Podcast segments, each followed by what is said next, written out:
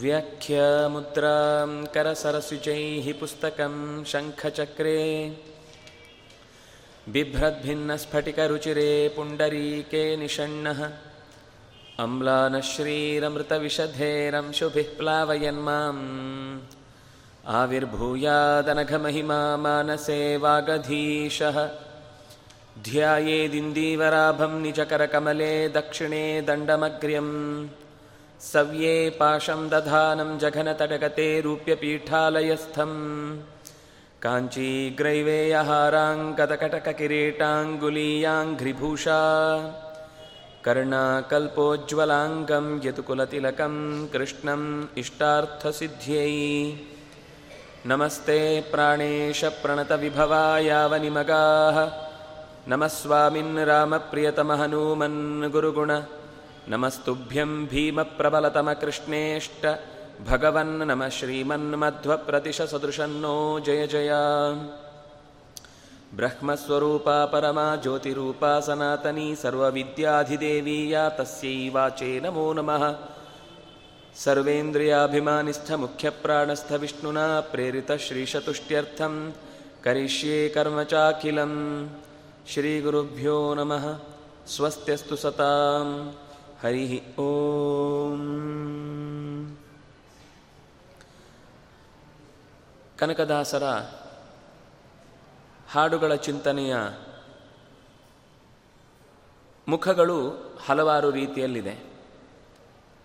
ಅನೇಕ ದೊಡ್ಡ ಕೃತಿಗಳನ್ನು ಅವರು ರಚನೆ ಮಾಡಿದ್ದಿದೆ. ಹರಿಭಕ್ತಿ ಸಾರ, ರಾಮಧಾನ್ಯ ಚರಿತ್ರೆ, ಮೋಹನ ತರಂಗಿಣಿ, ನಳಚರಿತ್ರೆ, ನರಸಿಂಹಸ್ತವ, ಹೀಗೆ ಅತ್ಯಂತ ಅಪರೂಪದ ಕನ್ನಡಕ್ಕೆ ಒಂದು ಒಳ್ಳೆಯ ಸಾಹಿತ್ಯದ ದಿಕ್ಕಾಗಬಲ್ಲಂತಹ ಕೃತಿಗಳನ್ನು ರಚನೆ ಮಾಡುವುದರ ಜೊತೆಗೆ ಅತ್ಯಂತ ಸುಂದರವಾದ ಚಿಕ್ಕ ಚಿಕ್ಕ ಸಾಲುಗಳಲ್ಲಿ ಮನಸ್ಸಿಗೆ ಮುಟ್ಟುವ ರೀತಿಯ ಮುಂಡಿಗೆಗಳು, ಹಾಡುಗಳು, ಸುಳಾದಿಗಳ ಸ್ವರೂಪದಲ್ಲಿರುವ ಅತ್ಯಂತ ಮಹಿ, ಮಹಿಮೆಯನ್ನು ಭಗವಂತನ ಬಗ್ಗೆ ಪೊಗಳುವುದಿರಬಹುದು ಅಥವಾ ಬುದ್ಧಿವಂತಿಕೆಯ ತಲೆಗೆ ಸ್ವಲ್ಪ ಆಹಾರ ಕೊಟ್ಟು ಜಿಜ್ಞಾಸೆಯಿಂದ ತಿಳ್ಕೊಳ್ಳಿ ಅಂತ ಹೇಳುವ ರೀತಿಯ ಮುಂಡಿಗೆಗಳಿರಬಹುದು ಅಥವಾ ಸಮಾಜಕ್ಕೆ ತಿದ್ದಲಿಕ್ಕೆ ಬೇಕಾದ ಒಳ್ಳೆಯ ಸಲಹೆಯ ಮಾತುಗಳು ಇರಬಹುದು. ಕೆಲವೊಂದು ಸರ್ತಿ ಸ್ವಲ್ಪ ತುಂಬ ಹಾರ್ಷ್ ಆಗ್ತಾರೆ.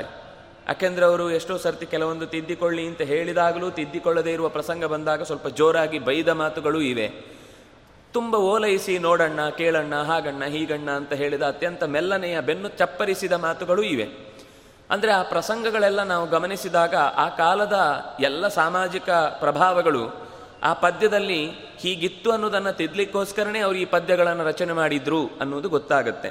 ಅಂಥದ್ದೇ ಮನುಷ್ಯನಿಗೆ ಬದುಕಿನಲ್ಲಿ ಯಾವ ದಾರಿಯನ್ನು ಹಿಡಿದ್ರೆ ತಾನು ಸರಿಯಾದ ಗುರಿಯನ್ನು ಮುಟ್ಟುತ್ತೇನೆ ಅನ್ನೋದು ಗೊತ್ತಿಲ್ಲ.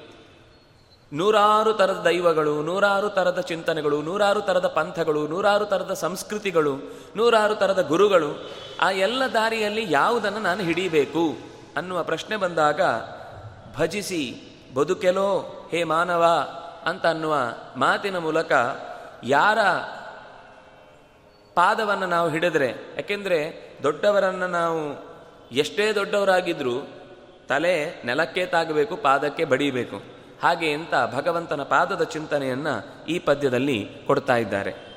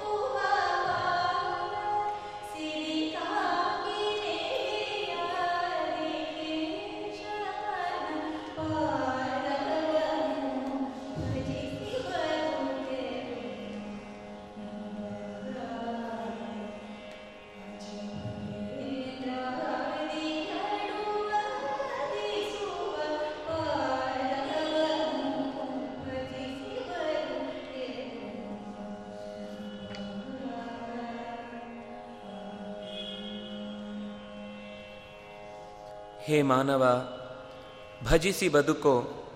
ಅಜ ಸುರೇಂದ್ರ ಅಜ ಭವೇಂದ್ರಾದಿ, ಎಲ್ಲ ದೇವತೆಗಳಿಂದ ಪೂಜಿಸಲ್ಪಟ್ಟಂತಹ ಪಾದವನ್ನು ನೀನು ಗಟ್ಟಿ ಹಿಡಿ. ಯಾಕೆ ಈ ಮಾತು ಹೇಳಿದರು ಅಂತಂದರೆ, ಲೋಕದಲ್ಲಿ ಎಲ್ಲ ದೊಡ್ಡ ಸ್ಥಾನದಲ್ಲಿರುವಂತಹ ಸೃಷ್ಟಿಕರ್ತನಿರಬಹುದು, ಲಯಕರ್ತನಿರಬಹುದು, ಇಂದ್ರಿಯಗಳನ್ನು ಪ್ರೇರೇಪಿಸುವ ಇಂದ್ರನೇ ಮೊದಲಾದ ದೇವತೆಗಳಿರಬಹುದು, ಅವರೂ ಕೂಡ ತಮ್ಮ ಏಳಿಗೆಯನ್ನು, ತಮ್ಮ ಬದುಕಿನ ಹಿರಿತನವನ್ನು ಸಂಪಾದಿಸಲಿಕ್ಕೆ ಕಾರಣವಾದ ಪಾದ ಅದೇ ಭಗವಂತನ ಪಾದವನ್ನೇ ನೀವು ಹಿಡಿದ್ರೆ ನೀವು ನಿಜವಾದ ದಾರಿಯನ್ನು ಸೇರುವುದು, ಗುರಿಯನ್ನು ಸೇರುವುದು ಸಾಧ್ಯವಾಗುತ್ತೆ. ಪಾದ ಅಂದರೆ ಕಾಲು ಹಿಡಿಯುವುದು ಅಂತ ಒಂದು. ಪಾದ ಅಂದರೆ ಇನ್ನೊಂದು ಅರ್ಥ ಸ್ವರೂಪ. ಚಿಂತನೆ ಮಾಡಬೇಕಾದಾಗ ಪಾದ ಅಂದರೆ ಉತ್ತಮಾನಾಂ ಸ್ವರೂಪ ಅಂತೂ ಪಾದ ಶಬ್ದೇನು ಭಣ್ಯತೆ. ದೊಡ್ಡವರನ್ನು ಪಾದ ಅಂತ ಕರೀತಾರೆ. ಶ್ರೀಪಾದರು ಬಂದರು ಅಂತ. ಶ್ರೀಪಾದರು ಬಂದರು ಅಂದರೆ ಪಾದ ಮಾತ್ರ ಬರುವುದಿಲ್ಲ. ಪಾದ ಬಂದ ಮೇಲೆ ಇಡೀ ದೇಹ ಬರುತ್ತೆ. ಇಡೀ ದೇಹದಲ್ಲಿ ಮೊದಲು ಬರುವುದು ಪಾದ ಆದ್ರಿಂದಾಗಿ ಪಾದದಿಂದಾಗಿ ಇಡೀ ಸ್ವರೂಪವನ್ನು ಗ್ರಹಿಸಲಿಕ್ಕೆ ಬರುತ್ತೆ ಆದ್ದಾಗಿ ಪಾದ ಅನ್ನುವ ಶಬ್ದದಿಂದ ದೊಡ್ಡವರನ್ನು, ಹಿರಿಯರನ್ನು, ಒಳ್ಳೆಯ ಸಾಧನೆಯ ಶರೀರವನ್ನು ಪಡೆದು ಭಗವಂತನ ಸೇವೆಯನ್ನು ನಿರಂತರ ಮಾಡುವವರನ್ನು ಕೂಡ ಪಾದದ ಶಬ್ದದಿಂದ ಗುರುತಿಸಿ ಕರೆಯುವಂತಹದ್ದಿದೆ. ಹಾಗಾಗಿ ಭಗವಂತನ, ಹಾಗಾಗಿ ಒಂದೇನು ಅರ್ಥ ಆಯಿತು ಅಂದರೆ ಪಾದ ಅನ್ನೋದು ಇಡೀ ದೇಹಕ್ಕೆ ಆಧಾರ ಅಂತಾಯಿತು. ಅಲ್ವಾ? ಇಡೀ ದೇವರ ಸ್ವರೂಪದಲ್ಲಿ ನಾವು ಮೊದಲು ತಲೆ ತಗ್ಗಿಸಿ, ಘಟ್ಟಿಸಿ, ಪ್ರಾರ್ಥಿಸಬೇಕಾದದ್ದು ಕೂಡ ಭಗವಂತನ ಪಾದಕ್ಕೆ ಆರಂಭಿಸಿಯೇ ಚಿಂತನೆಯನ್ನು ಆರಂಭಿಸಬೇಕು. ಅನ್ನೋದನ್ನು ಹೇಳಲಿಕ್ಕೋಸ್ಕರ ಮೊದಲು ಪಾದದ ಚಿಂತನೆಯನ್ನು ಕೊಟ್ಟು, ಎಂತಹ ಪಾದ? ಅನೇಕ ವಿಶೇಷಣಗಳನ್ನು ಕೊಟ್ಟು ಬಂದರು. ಪಾಕಶಾಸನಗೆ ಒಲಿದು ಬಲಿಯ ಮೆಟ್ಟಿದ ಪಾದ. ಪಾಕಶಾಸನ ಅಂದರೆ ಇಂದ್ರ. ಪಾಕ ಅಂತ ಒಬ್ಬ ರಾಕ್ಷಸ ಇದ್ದ, ಅವನನ್ನು ಶಾಸನ ಮಾಡಿದವ ಅಂತ ಒಂದು ಅರ್ಥ.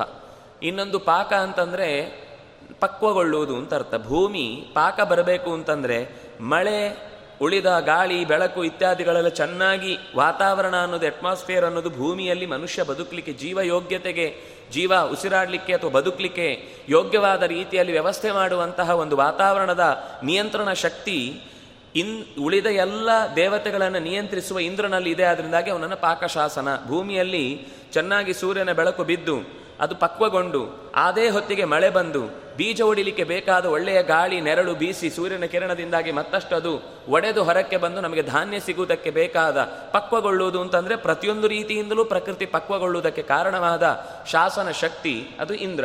ಹಾಗಾಗಿ ಅಂತಹ ಇಂದ್ರ ಲೋಕಕ್ಕೆ ಒಳಿತನ್ನು ಮಾಡುವ, ಬಯಸುವ ಉದ್ದೇಶದಿಂದ ಅಧಿಕಾರವನ್ನು ಚಲಾಯಿಸ್ತಾ ಇರಬೇಕಾದ್ರೆ ಸ್ವಲ್ಪ ಗಡಿಬಿಡಿ ಮಾಡಿ ಬಲಿ ಮುಂದೆ ಅಧಿಕಾರಕ್ಕೆ ಬರ್ತೇನೆ ಅಂತ ಇವತ್ತೇ ಆ ಚೇರಲ್ಲಿ ಕೂತು ಅಧಿಕಾರವನ್ನು ಶಾಸನ ಮಾಡ್ಲಿಕ್ಕೆ ಹೋದ.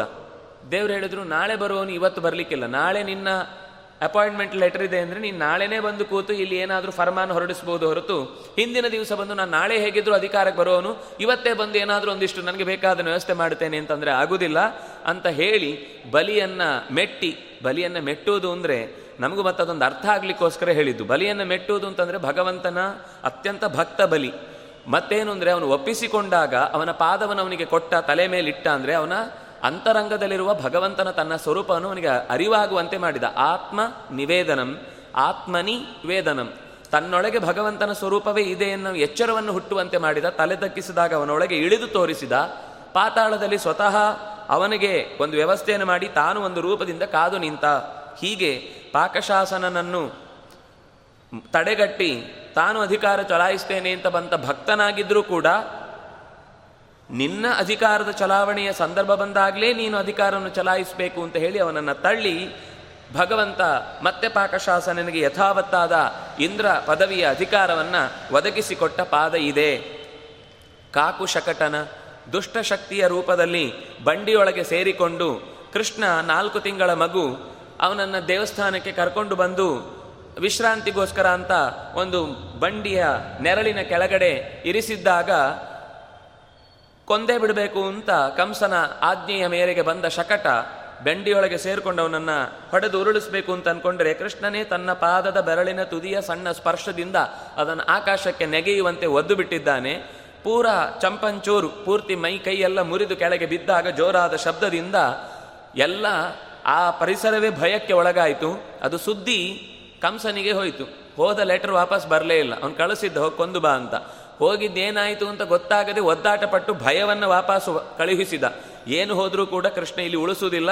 ನಿನಗೆ ಏನು ಹೇಳಬೇಕು ಅದನ್ನು ಮೆಸೇಜ್ ಕಳಿಸಿದ್ದೇನೆ ಅಂತ ಮರಳಿ ಕಳುಹಿಸದೆ ಅವನನ್ನು ಕೊಂದು ಯವನ ಸದನಕ್ಕೆ ಅಟ್ಟುವ ಮೂಲಕ ದೈತ್ಯರಿಗೆ, ದುರುಳರಿಗೆ, ದುಷ್ಟರಿಗೆ ಭಯವನ್ನು ಮೆಸೇಜ್ ಆಗಿ ಕಳಿಸುವಂತಹ ಪಾದ ಅದು. ಹಾಗಾಗಿ ನನ್ನಲ್ಲೂ ಕೂಡ ಅಂತಹ ಪಾದದ ರಕ್ಷಣೆ ಬೇಕು. ನನ್ನ ದುರುಳರು, ನನ್ನ ಒಳಗೆ ಸೇರಿಕೊಂಡ ದುಷ್ಟರು ಯಾರಾದರೂ ಇದ್ದರೆ ಅವರಿಗೆ ಭಯವನ್ನು ಹುಟ್ಟಿಸಿ ಇಂತಹ ತಪ್ಪು ಮಾಡಲಿಕ್ಕೆ ನೀನು ಇನ್ನೊಂದು ಸರ್ತಿ ಹತ್ತು ಸರ್ತಿ ಯೋಚನೆ ಮಾಡಬೇಕು ಅನ್ನುವ ಹಾಗೆ ಮಾಡುವ ಪಾದ.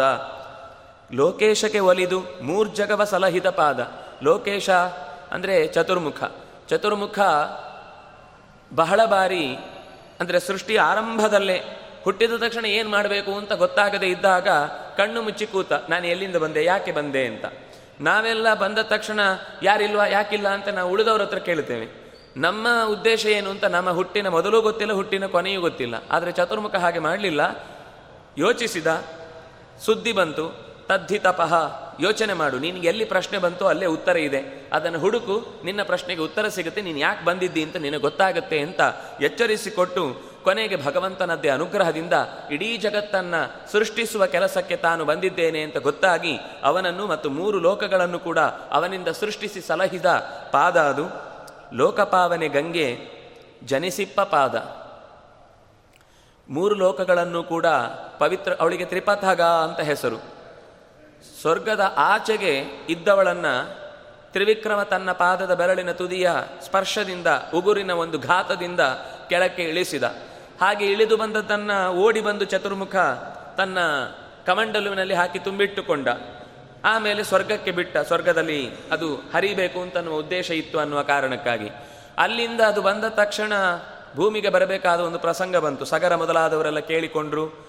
ಒಟ್ಟಂತೂ ಭೂಮಿಗೆ ಬರಲಿಕ್ಕೆ ತುಂಬ ದೊಡ್ಡ ದೀರ್ಘವಾದ ಪ್ರಯಾಣ, ಗಂಗೆಯ ಪ್ರಯಾಣವನ್ನು ಹೇಳ್ತಾರೆ. ಗಂಗಾವತರಣ ಅನ್ನುವುದು ಬಹಳ ವಿಶಿಷ್ಟವಾದ ಕ್ರಿಯೆಯಲ್ಲಿ ಮೂರು ಸ್ವರೂಪದಲ್ಲಿ ಇಳಿದು ಬಂತು. ಮೇಲೆ ಮೂಲ ಗಂಗೆಯಾಗಿದ್ದವಳು, ಸ್ವರ್ಗಂಗೆಯಾದಳು, ಆಮೇಲೆ ಭೂಮಿಯಲ್ಲಿ ಓಡಾಡುವ ಗಂಗೆಯಾದಳು ತ್ರಿಪಥಗ ಅಂತ ಹೇಳುವಾಗ ಸ್ವರ್ಗದಲ್ಲಿ, ಭೂಮಿಯಲ್ಲಿ ಮತ್ತು ಪಾತಾಳಕ್ಕೂ ಇಳಿದು ಸ್ವರ್ಗ, ಈ ಸಗರಾದಿ ಅವರ ಚಿಕ್ಕಪ್ಪಂದರನ್ನೆಲ್ಲ, ಅಂದರೆ ತಮ್ಮಂದರನ್ನೆಲ್ಲ ಉಳಿಸಿದ ಶಕ್ತಿಯಾಗಿ ಪಾವನೆಗೊಳಿಸಿದಂತಹ, ಇಡೀ ಲೋಕವನ್ನೇ ಪಾವನಗೊಳಿಸಿದಂತಹ ಗಂಗೆ ಇದೇ ತ್ರಿವಿಕ್ರಮನ ಪಾದದ ಬುಡದಿಂದ ಹುಟ್ಟಿ ಬಂದವಳು. ಹಾಗಾಗಿ ಹರಿಪಾದ ಜ ಹರಿಪಾದ ಜ ಅಂತ ಕರೀತಾರೆ ಅವಳು. ವಿಷ್ಣುಪದಿ ಅಂತ ಕರೀತಾರೆ. ಅಂತಹ ವಿಷ್ಣುಪದಿಯನ್ನು ಲೋಕಕ್ಕೆ ಕೊಟ್ಟ ಪಾದ ಇದು. ಹಾಗೆಯೇ ಶಿಲೆಯನ್ನು ಸತಿ ಮಾಡಿದಂತಹ ಪಾದ. ರಾಮ ತನ್ನ ದರ್ಶನದಿಂದ ಸಾವಿರಾರು ವರ್ಷಗಳಿಂದ ತಪಸ್ಸು ಮಾಡುತ್ತಾ ಇದ್ದಂತಹ ಅಹಲ್ಯೆಯನ್ನ ಮರಳಿ ಬದುಕಿಸುವಂತೆ ಮಾಡಿ ಆ ಜೀವಕ್ಕೆ ಸಾಧನೆ ಅಲ್ಲೇ ಇದ್ದಾಗ ವಸ್ತುತಃ ಜೀವ ಶಿಲೆ ಆಗುವುದಿಲ್ಲ. ಜಡ ಚೇತನ ಆಗುವುದಿಲ್ಲ ಚೇತನ ಜಡ ಆಗುವುದಿಲ್ಲ. ಶಿಲೆಯಲ್ಲಿ ಇದ್ದು ತಪಸ್ಸು ಮಾಡುವ ಶಾಪ ಇತ್ತು. ಶಿಲೆ ಆಗು ಅಂತಂದ್ರೆ ಯಾವ ವ್ಯಕ್ತಿಯು ಜೇ, ಚೇತನ, ಯಾವುದಾದ್ರೂ ಬಯಸತ್ತ, ನಾನು ಶಿಲೆ ಆಗಬೇಕು ಅಂತ. ಬಯಸುವುದು ಸಾಧ್ಯ ಇಲ್ಲ, ಬಯಸಿದರೆ ಆಗುವುದೂ ಇಲ್ಲ. ಹಾಗಾಗಿ ಶಿಲೆಯಲ್ಲಿ ಇದ್ದು ಅಷ್ಟು ದಿವಸಗಳ ಕಾಲ ಅವಳು ತಪಸ್ಸು ಮಾಡ್ತಾ ಇದ್ದಾಗ ಜನಕನ ಆಸ್ಥಾನಕ್ಕೆ ಹೋಗ್ತಾ ಇದ್ದವ ದಾರಿಯಲ್ಲಿ ಕಂಡ ಆ ಶಿಲೆಯನ್ನು ನೋಡಿ ತನ್ನ ದೃಷ್ಟಿಯಿಂದಲೇ ಅವಳನ್ನು ಉದ್ಧರಿಸಿ, ಗೌತಮನಿಗೆ ತಿಳಿ ಹೇಳಿ, ಈಕೆಯ ಜೊತೆಗೆ ನಿನ್ನ ದಾಂಪತ್ಯ ಚೆನ್ನಾಗಿರಲಿ ಅಂತ ಇನ್ನೂ ಮದುವೆನೇ ಆಗಿಲ್ಲ. ರಾಮ, ಆಗಲೇ ದಾಂಪತ್ಯದ ತಿಳುವಳಿಕೆಯನ್ನು ಗೌತಮ ಹಲ್ಲಿಯರಿಗೆ ಹೇಳಿ, ಅವರನ್ನು ಸುಸೂತ್ರವಾಗಿ ಬದುಕು ನಡೆಸಿ ಅಂತ ಹೇಳಿ ಕಳುಹಿಸಿದ ಪಾದ, ಒಲಿದು ಪಾರ್ಥನ ರಥವ ಮೆಟ್ಟಿದ ಪಾದ ಕರ್ಣನ ಬಾಣ ಒದಗಿ ಬಂದಾಗ ಶಕ್ತಿಯಿಂದ ಅವನ ಎದೆಯನ್ನೇ ಸೀಳಬೇಕು ಅಂತ ಎಷ್ಟು ಹೇಳಿದ್ರೂ ಶಲ್ಯನ ಮಾತು ಕೇಳದೆ ಕಂಠಕ್ಕೆ ಅದನ್ನು ಗುರಿಯಾಗಿಟ್ಟು ಅದೇ ಹೊತ್ತಿಗೆ ಕೃಷ್ಣ ತನ್ನ ರಥವನ್ನ ಹೆಬ್ಬೆರಳಿನಿಂದ ನೆಲಕ್ಕೆ ಒತ್ತಿ ಅವನ ಕಿರೀಟ ಮಾತ್ರ ಹಾರಿ ಹೋಗುವಂತೆ ಮಾಡಿ ಅವನ ಪ್ರಾಣವನ್ನು ಉಳಿಸಿದ ಪಾದ, ಅಂದರೆ ಆ ಪಾದ ನೆಲಕ್ಕೆ ಮೆಟ್ಟಿದ್ರಿಂದ ಅವನ ತಲೆ ಉಳಿಯಿತು. ಕಲಿ ಸುಯೋಧನನ ಓಲಗದಿ ಕೆಡಿಸಿದ ಪಾದ, ಹೀಗೊಂದು ಕಥೆ ಇದೆ ಇದು ಮೂಲ ಭಾರತದಲ್ಲಿರುವ ಕಥೆ ಅಲ್ಲ ಯಾವಾಗ ಅವನು ಸಂ ಕೃಷ್ಣ ಸಂಧಾನಕ್ಕೆ ಬಂದಾಗ ದುರ್ಯೋಧನ ಅವನನ್ನು ಕಟ್ಟಿ ಹಾಕಬೇಕು ಅಂತ ಮೊದಲೇ ಪ್ಲ್ಯಾನ್ ಮಾಡಿಕೊಂಡಿದ್ದ. ಅದರಿಂದಾಗಿ ಸ್ವಲ್ಪ ದರ್ಪದಿಂದ ಕೂತಿದ್ದವ ಕೃಷ್ಣ ಬಂದಾಗ ತಲೆ ತಗ್ಗಿಸಿ ಬಂದು ನಮಸ್ಕಾರ ಮಾಡಲಿಲ್ಲ. ಆಗ ಅವನ ಎದುರುಗಡೆಯ ಮೆಟ್ಟಿಲಿನ ಭಾಗವನ್ನು ಒತ್ತಿದ. ಅವನು ಇಡೀ ತನ್ನ ಸಿಂಹಾಸನದ ಮುಗ್ಗರಿಸಿ ಬಿದ್ದು ಕೃಷ್ಣನ ಪಾದಕ್ಕೆ ಬಂದು ನಮಸ್ಕಾರ ಮಾಡಿದ. ಅಯ್ಯೋ ನೀನು ಯಾಕೆ ನಮಸ್ಕಾರ ಮಾಡ್ತಿ? ಕತೆ ಕೇಳಲಿಕ್ಕೆ ಚೆನ್ನಾಗಿದೆ. ಇಲ್ಲ ಅಂತಿಲ್ಲ. ಆದರೆ ಅದು ವ್ಯಾಸರು ಹೇಳಿದ ಕಥೆ ಅಲ್ಲ. ಆಮೇಲಿನ ಜೈಮಿನಿಯ ಭಾರತ ಮೊದಲಾದ ಕುಮಾರವ್ಯಾಸನ ಭಾರತದಲ್ಲಿ ಬಂದ ಕಥೆಯಷ್ಟೇ. ಆದರೆ ದಾಸರು ಒಂದು ಭಗವಂತನ ಲೀಲೆ ಇದರಲ್ಲಿದೆ ಅನ್ನುವ ದೃಷ್ಟಿಯಿಂದ ಹಾಗೆ ದುಷ್ಟರನ್ನ ಕಾಲಬುಡಕ್ಕೆ ಎಳೆದುಕೊಂಡು ಬರುವಂತಹ ತಾಕತ್ತಿರುವ ಪಾದ ಅನ್ನೋದನ್ನು ಸ್ತೋತ್ರ ಮಾಡಲಿಕ್ಕೋಸ್ಕರ ಈ ಸಾಲನ್ನು ಸೇರಿಸಿಕೊಂಡ್ರು. ಅಂದರೆ ಈ ಕಥೆಯನ್ನು ಇಂಥದ್ದು ತುಂಬ ಸರ್ತಿ ದಾಸರು ಲೋಕದಲ್ಲಿ ಏನು ರೂಢಿಯಲ್ಲಿದೆ ಅದರಿಂದ ಒಂದು ಮೆಸೇಜ್ ಸಿಗುತ್ತೆ ಅಂತಂದಾಗ, ನಾವು ಕೂಡ ಈಗ ಕಾಕಕ್ಕ ಗೂಬಕ್ಕನ ಕತೆ ಹೇಳ್ತೇವೆ ಅಂತಂದ್ರೆ ಮಕ್ಕಳಿಗೆ, ಆ ಕತೆ ನಡೆದಿದೆ ಅಂತ ಹೇಳುವುದಲ್ಲ, ಆ ಕಥೆಯಿಂದ ನಮಗೆ ತಿಳ್ಕೊಳ್ಬೇಕಾದ ಅಂಶ ಏನು ಅಂತ ಎಚ್ಚರಿಸಲಿಕ್ಕೋಸ್ಕರ ಹೇಳುವ ಹಾಗೆ, ಇಲ್ಲೂ ಕೂಡ ಈ ಕಥೆಯನ್ನು ದಾಸರು ಜೋಡಿಸಿಕೊಂಡಿದ್ದಾರೆ. ಕಲಕಿ ಕಾಳಿಂಗನ ಹೆಡೆಯನ್ನು ತುಳಿದು ಎಸೆದ ಪಾದ, ಯಾವಾಗ ಯಮುನೆಯ ಮಡು ವಿಷಯುಕ್ತವಾಗಿ ಕಾಡಿನ ಪ್ರಾಣಿಗಳು, ನಾಡಿನ ಪ್ರಾಣಿಗಳು ಯಾವುದೂ ಕೂಡ ನೀರಿಲ್ಲದೆ ದಾಹದಿಂದ ಒದ್ದಾಡಿ ಕುಡಿದ ನೀ ಪ್ರಾಣಿಗಳೆಲ್ಲ ದೇಹವನ್ನೇ ಕಳಚಿ ನಿಸ್ವಸ್ಥರಾಗಿ ಬಿದ್ದ ಸಂದರ್ಭದಲ್ಲಿ ಕೃಷ್ಣನಿಗೆ ಸುದ್ದಿ ಹೋದಾಗ ಆಟದ ನೆಪವನ್ನು ಒಡ್ಡಿದ, ಸೀದ ಯಮುನೆಗೆ ಹಾರಿದ, ಹುಡುಗಿಯರೆಲ್ಲ ಗೋಪಿಕೆಯರು, ಗೋಪಾಲಕರು, ಹುಡುಗರೆಲ್ಲ ಬೇಡ ಅಂತ ಹೇಳಿದ್ರು, ಕೃಷ್ಣ ಹೋದವ ಬರಲಿಲ್ಲ. ಸುದ್ದಿ ಹೋಯಿತು ಯಶೋಧೆ ನಂದಗೋಪರಿಗೆ, ಇಡೀ ಊರೇ ಬಂದು ಸೇರಿತು. ಅದಾದಮೇಲೆ ಸ್ಟೇಜ್ ಫುಲ್ ಆದಮೇಲೆ ತನ್ನ ಕಾರ್ಯಕ್ರಮ ಶುರು ಮಾಡುವುದು ಅಂತ ಕೃಷ್ಣನ ಇರಾದೆ ಆಗಿತ್ತು. ಅದಕ್ಕೋಸ್ಕರ ಎಲ್ಲ ಸೇರಿ ಬಂದ ಮೇಲೆ ಗಾಬರಿಯಿಂದ ಕಣ್ಣೀರು ಹಾಕ್ತಾ ನಿಂತಿದ್ರೆ ಕೃಷ್ಣ ಆಗ ನಿಧಾನಕ್ಕೆ ಅವನ ಕಾಲಿಯನ ಬಾಲವನ್ನು ಹಿಡಿದು ಹೆಡೆಯನ್ನ ಕಾಲಿನಿಂದ ತುಳಿದು ಅಂಕುಡೊಂಕಾದ ನೆಲದಲ್ಲಿ ಕ್ರಮಬದ್ಧವಾದ ತಾಳದಿಂದ ಕುಣಿದ. ನಾವು ಉಂಟಾದ ಸರಿಯಾದ ನೆಲದಲ್ಲಿ ಡೊಂಕಾಗಿದೆ ಅಂತ ಹೇಳುವವರು. ಹಾಗಿದ್ರೆ ಕೃಷ್ಣ ಹಾಗೆ ಮಾಡಲಿಲ್ಲ. ಒಂದು ಹೆಡೆಯಿಂದ ಇನ್ನೊಂದು ಹೆಡೆ ಅವನನ್ನ ಅಪ್ಪಚ್ಚಿ ಮಾಡಿ ತಿಂದು ಬಿಡಬೇಕು ಅಂತ ಬರುವಷ್ಟರಲ್ಲಿ ಅಲ್ಲಿಂದ ತಪ್ಪಿಸಿಕೊಂಡು ಇನ್ನೊಂದು ಹೆಜ್ ಹೆಡೆಯ ತಲೆಯ ಮೇಲೆ ಹೆಜ್ಜೆ ಇಡುತ್ತಾ ಬಹಳ ಲೀಲಾಜಾಲವಾಗಿ ಒಂದು ನೃತ್ಯ ಪ್ರದರ್ಶನವನ್ನು ಇಡೀ ವೃಂದಾವನದ ಜನತೆಗೆ ಒಂದು ಸಾಂಸ್ಕೃತಿಕ ಕಾರ್ಯಕ್ರಮ ಕೊಟ್ಟು ತುಂಬ ಖುಷಿಪಡಿಸಿದ. ಖುಷಿಪಡಿಸುವುದರ ಜೊತೆಗೆ ಅವನು ವಿಷವನ್ನ ಕಳಚಿ, ಗಂಗ್, ಆ ಯಮುನೆಯನ್ನು ಶುದ್ಧಗೊಳಿಸಿ ಗರುಡನ ಹೆದರಿಕೆಗೆ ಅಲ್ಲಿ ಬಂದಿದ್ದ. ಗರುಡನಿಗೆ ಒಂದು ಕೋಪ ಇತ್ತು, ತನ್ನ ಅಮ್ಮನನ್ನೇ ಈ ಹಾವುಗಳೆಲ್ಲ ತುಂಬ ಉಪದ್ರವ ಮಾಡಿವೆ ಅಂತ. ಆ ಕೋಪದಿಂದ ಇವನು ಹೆದರಿ ಇಲ್ಲಿ ಬಂದು ಕೂತಿದ್ದ. ಸೌಭರಿಯ ಒಂದು ಶಾಪ ಈ ವಾತಾವರಣದಲ್ಲಿ ಗರುಡನಿಗೆ ಪ್ರವೇಶ ಇಲ್ಲದಂತೆ ಮಾಡಿತ್ತು. ನಾವು ಹುಟ್ಟುವಾಗಲೇ ವಿಷಯುಕ್ತರವಾಗಿ ಹುಟ್ಟಿದವರು. ನಾವೇನು ಕೇಳಿಕೊಂಡು ಈ ಹಲ್ಲಿನಲ್ಲಿ ವಿಷಯ ಹೊತ್ತು ಬಂದವರಲ್ಲ. ನಮ್ಮ ಮೇಲೆ ಕೋಪ ಮಾಡಬೇಡ ಕೃಷ್ಣ ಅಂತ ಆ ಅಂಗನೆಯ ಅಂಗನೆಯರೆಲ್ಲ ಕಾಳಿಯನ ಜೊತೆಗಿದ್ದ ಪುರಸ್ತ್ರೀಯರೆಲ್ಲ ಕೇಳಿಕೊಂಡಾಗ, ಕೃಷ್ಣ, ಕೊನೆಗೆ, ನೀನು ಇನ್ನು ಮುಂದೆ ಯಾವತ್ತು ಕೂಡ ಎಲ್ಲಿ ಓಡಾಡಿದ್ರು ಗರುಡ ನಿನ್ನನ್ನೇನು ಮಾಡುವುದಿಲ್ಲ. ನನ್ನ ಚಿನ್ನಿತಂ ತವ ಮೂರ್ಧನಿ, ನನ್ನ ಹೆಜ್ಜೆಯ ಗುರುತು ನಿನ್ನ ತಲೆಯ ಮೇಲೆ ಇದೆ ಅಂತಂದಾಗ ಶಂಖಚಕ್ರ ಗತಾಪದ್ಮ ಸೀಲ್ ಬಿದ್ದಾಯಿತು. ಇದು ಭಗವಂತನ ಭಕ್ತ ಅಂತ ನಿನಗೆ ಗುರುತು ಸಿಕ್ಕಿ ಆಯಿತು, ಗುರುತು ಚೀಟಿ ಇಟ್ಕೊಂಡು ನೀನು ಎಲ್ಲಿ ಓಡಾಡಿದ್ರು, ನಿನ್ನನ್ನು ಯಾರೂ ತಡೆಯೋರಿಲ್ಲ, ಗರುಡನು ಏನು ಮಾಡಲ್ಲ ಅಂತ ಅವನನ್ನು ಧೈರ್ಯ ತುಂಬಿ ಕಳುಹಿಸಿ ಯಮುನೆಯ ಅಷ್ಟೂ ವಿಷವನ್ನು ಮರಳಿ ತನ್ನ ಒಸಡಿನ ಒಳಗೆ ತೆಗೆದುಕೊಳ್ಳುವಂತೆ ಮಾಡಿ ಗಂಗೆಯನ್ನು ಶುಚಿಗೊಳಿಸಿದ ಪಾದ ಯಮುನೆಯನ್ನು ಶುಚಿಗೊಳಿಸಿದ ಪಾದ ಅಂತ ಹೀಗೆ ನಮ್ಮ ಮನಸ್ಸಿನ, ನಮ್ಮ ಮನಸ್ಸೆಂಬ ಯಮುನೆಯಲ್ಲೂ ಕೂಡ ಕಾಳಿಯ ಸರ್ಪಗಳು ವಿಷ ತುಂಬುವಂಥದ್ದು ಬೇಕಾದಷ್ಟು ನ್ಯೂಸೆನ್ಸ್ಗಳನ್ನು ನ್ಯೂಸ್ನ ಹೆಸರಿನಲ್ಲಿ ತುಂಬುವಂಥವು ಇವೆ. ಆದರೆ ಬೇಕಾದದ್ದು ಯಾವುದು ಅಂತಂದರೆ ಶುದ್ಧವಾದ ಯಮುನೆಯ ನೀರು ಹೇಗೆ ಬೇಕು ಅಂತಂದರೆ ಅದೆಲ್ಲ ಬೇಡವಾದದ್ದನ್ನು ತೆಗೆದು ಬೇಕಾದ್ದು ಮಾತ್ರ ನಮ್ಮ ತಲೆಯಲ್ಲಿ ಉಳಿಯುವಂತೆ ಮಾಡುವುದಾಗಿ ಭಗವಂತನ ಸ್ವರೂಪದ ಚಿಂತನೆ ನಮ್ಮ ಮನಸ್ಸಿಗೆ ಬರಲಿ ಅನ್ನುವ ಪ್ರಾರ್ಥನೆ. ಇನ್ನಂತೂ ನಮ್ಮ ಯಮುನೆ ಇವತ್ತಿಗೂ ಯಥಾ ಪ್ರಕಾರ ಅದೇ ಕಾರ್ಖಾನೆಗಳೆಂಬ ಕಾಲಿಯನಿಂದ ದಾಳಿಗೊಳಗಾಗಿ ಪೂರ್ತಿ ಸ್ವರೂಪತಃ ಕಪ್ಪಾಗಿದ್ದಾಳೆ. ವಸುತಃ ಕಪ್ಪಲ್ಲ ಅದು. ನೆಲ ಕಪ್ಪಾದ್ರಿಂದಾಗಿ ನೀರು ಕಪ್ಪಾಗಿ ಕಾಣುತ್ತೆ. ಕಾಳಿಯ, ಕಾಳಿಂದಿ ಅಂತ ನದಿಯ ಜೊತೆಗೆ ಸೇರಿಕೊಂಡು ಬರುವ ನದಿ ಅದು. ಯಮುನಾ ಮತ್ತು ಕಾಳಿಂದಿ ಬೇರೆ ಬೇರೆ. ಒಂದು ಕಡೆ ಸೇರುತ್ತಾದ್ರಿಂದಾಗಿ ಕಪ್ಪಾಗಿ ಕಾಣುತ್ತೆ. ಅದು ನೆಲ ಕಪ್ಪು. ನೀರು ತೆಗೆದು ನೋಡಿದ್ರೆ ಬಿಳಿಯೇ ಇದೆ. ಆದರೆ ಇವತ್ತು ಲಿಟರಲಿ ಕಪ್ಪಾಗಿದೆ.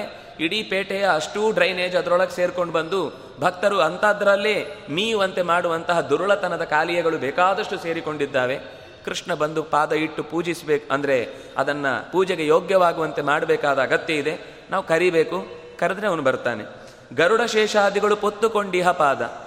ಗರುಡ ಮತ್ತು ಶೇಷ ಇಬ್ಬರೂ ಕೂಡ ನಿರಂತರವಾಗಿ ಸೇವೆಗೋಸ್ಕರ ಒಬ್ಬ ಮಲಗಿಸಿಕೊಂಡಿದ್ದಾನೆ, ಒಬ್ಬ ಹೊತ್ತುಕೊಂಡಿದ್ದಾನೆ, ಊರೂರು ತಿರುಗಿಸ್ತಾನೆ.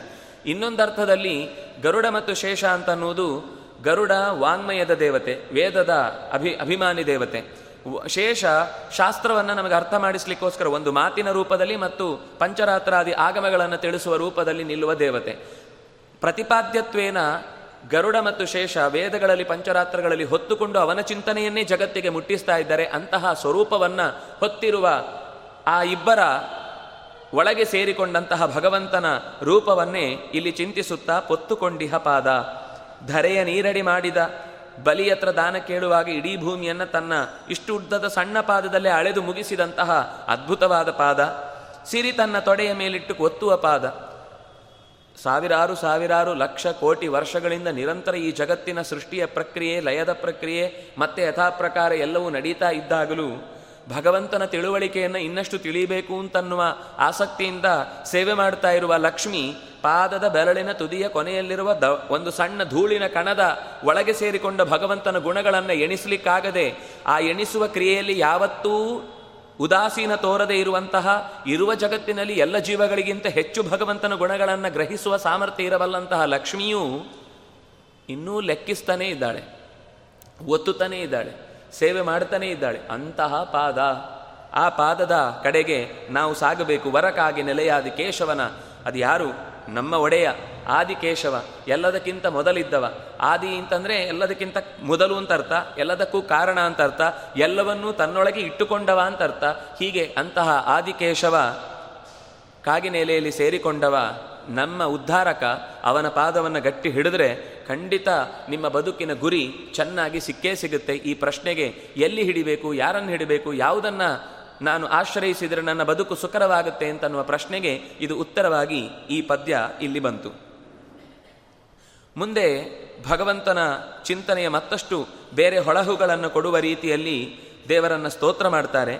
ಕನಕದಾಸರ ಪ್ರತಿಯೊಂದು ಪದ್ಯಗಳಲ್ಲೂ ಕೂಡ ನಾವು ಒಂದು ಗಮನಿಸಬೇಕಾದದ್ದೇನು ಅಂತಂದರೆ, ತಿಳಿ ಮಾತು ಇರುತ್ತೆ, ಸ್ವಲ್ಪ ಕಹಿಯಾದ ಮಾತು ಇರುತ್ತೆ, ಎಚ್ಚರಿಕೆಯ ಮಾತು ಇರುತ್ತೆ ನಮ್ಮ ಬದುಕಿನಲ್ಲಿ ಭಗವಂತನ ಪಾದವನ್ನು ಆಶ್ರಯಿಸಬೇಕು ಅಂತಾಯಿತು. ಪಾದ ಎಲ್ಲಿ ಸಿಗುತ್ತೆ? ನಾವು ಯಾವುದಾದ್ರೂ ಈಗ ಸೀದ ಸೀದ ಪಂಡ್ರಾಪುರಕ್ಕೆ ಹೋಗಿ ಪಾದ ಹಿಡಿದ್ರೆ, ಹೌದು, ಭಗವಂತನ ಪಾದ ಅನ್ನುವ ಅಭಿಮಾನ, ಗೌರವ, ನಮ್ಮ ಪ್ರೀತಿ ಎಲ್ಲವೂ ಸತ್ಯ. ಆದರೂ ನಮಗದು ಅರ್ಥ ಆಗುವ ಹಾಗೆ ತಿಳಿದು ಮಾಡಿದರೆ ಮಾತ್ರ ಅದಕ್ಕೆ ಬೆಲೆ. ಸತ್, ನಮಗೆ ನಿಜವಾಗಿ ಸಿಗಬೇಕಾದ ಪಾದ ಎಲ್ಲಿದೆ? ಅದು ಹೇಗೆ ಸಿಗುತ್ತೆ ಅನ್ನೋದನ್ನು ಇನ್ನೊಂದು ಪದ್ಯದಲ್ಲಿ ಹೇಳ್ತಾರೆ ಸತ್ಯವಂತರ ಸಂಘವಿರಲು. ಈ ನಮಗೆ ಬೇಕಾದದ್ದು ಏನು ಅಂತಂದರೆ, ಆ ಪಾದ ಸಿಗಬೇಕಾದ್ರೆ ಆ ಪಾದದ ಸಂಘ ಯಾರತ್ರ ಇದೆಯೋ ಅವರತ್ರ ಹೋಗಬೇಕು ನಾವು ಅನ್ನುವ ಎಚ್ಚರಿಕೆಯನ್ನು ಈ ಪದ್ಯದಲ್ಲಿ ಕೊಡ್ತಾರೆ.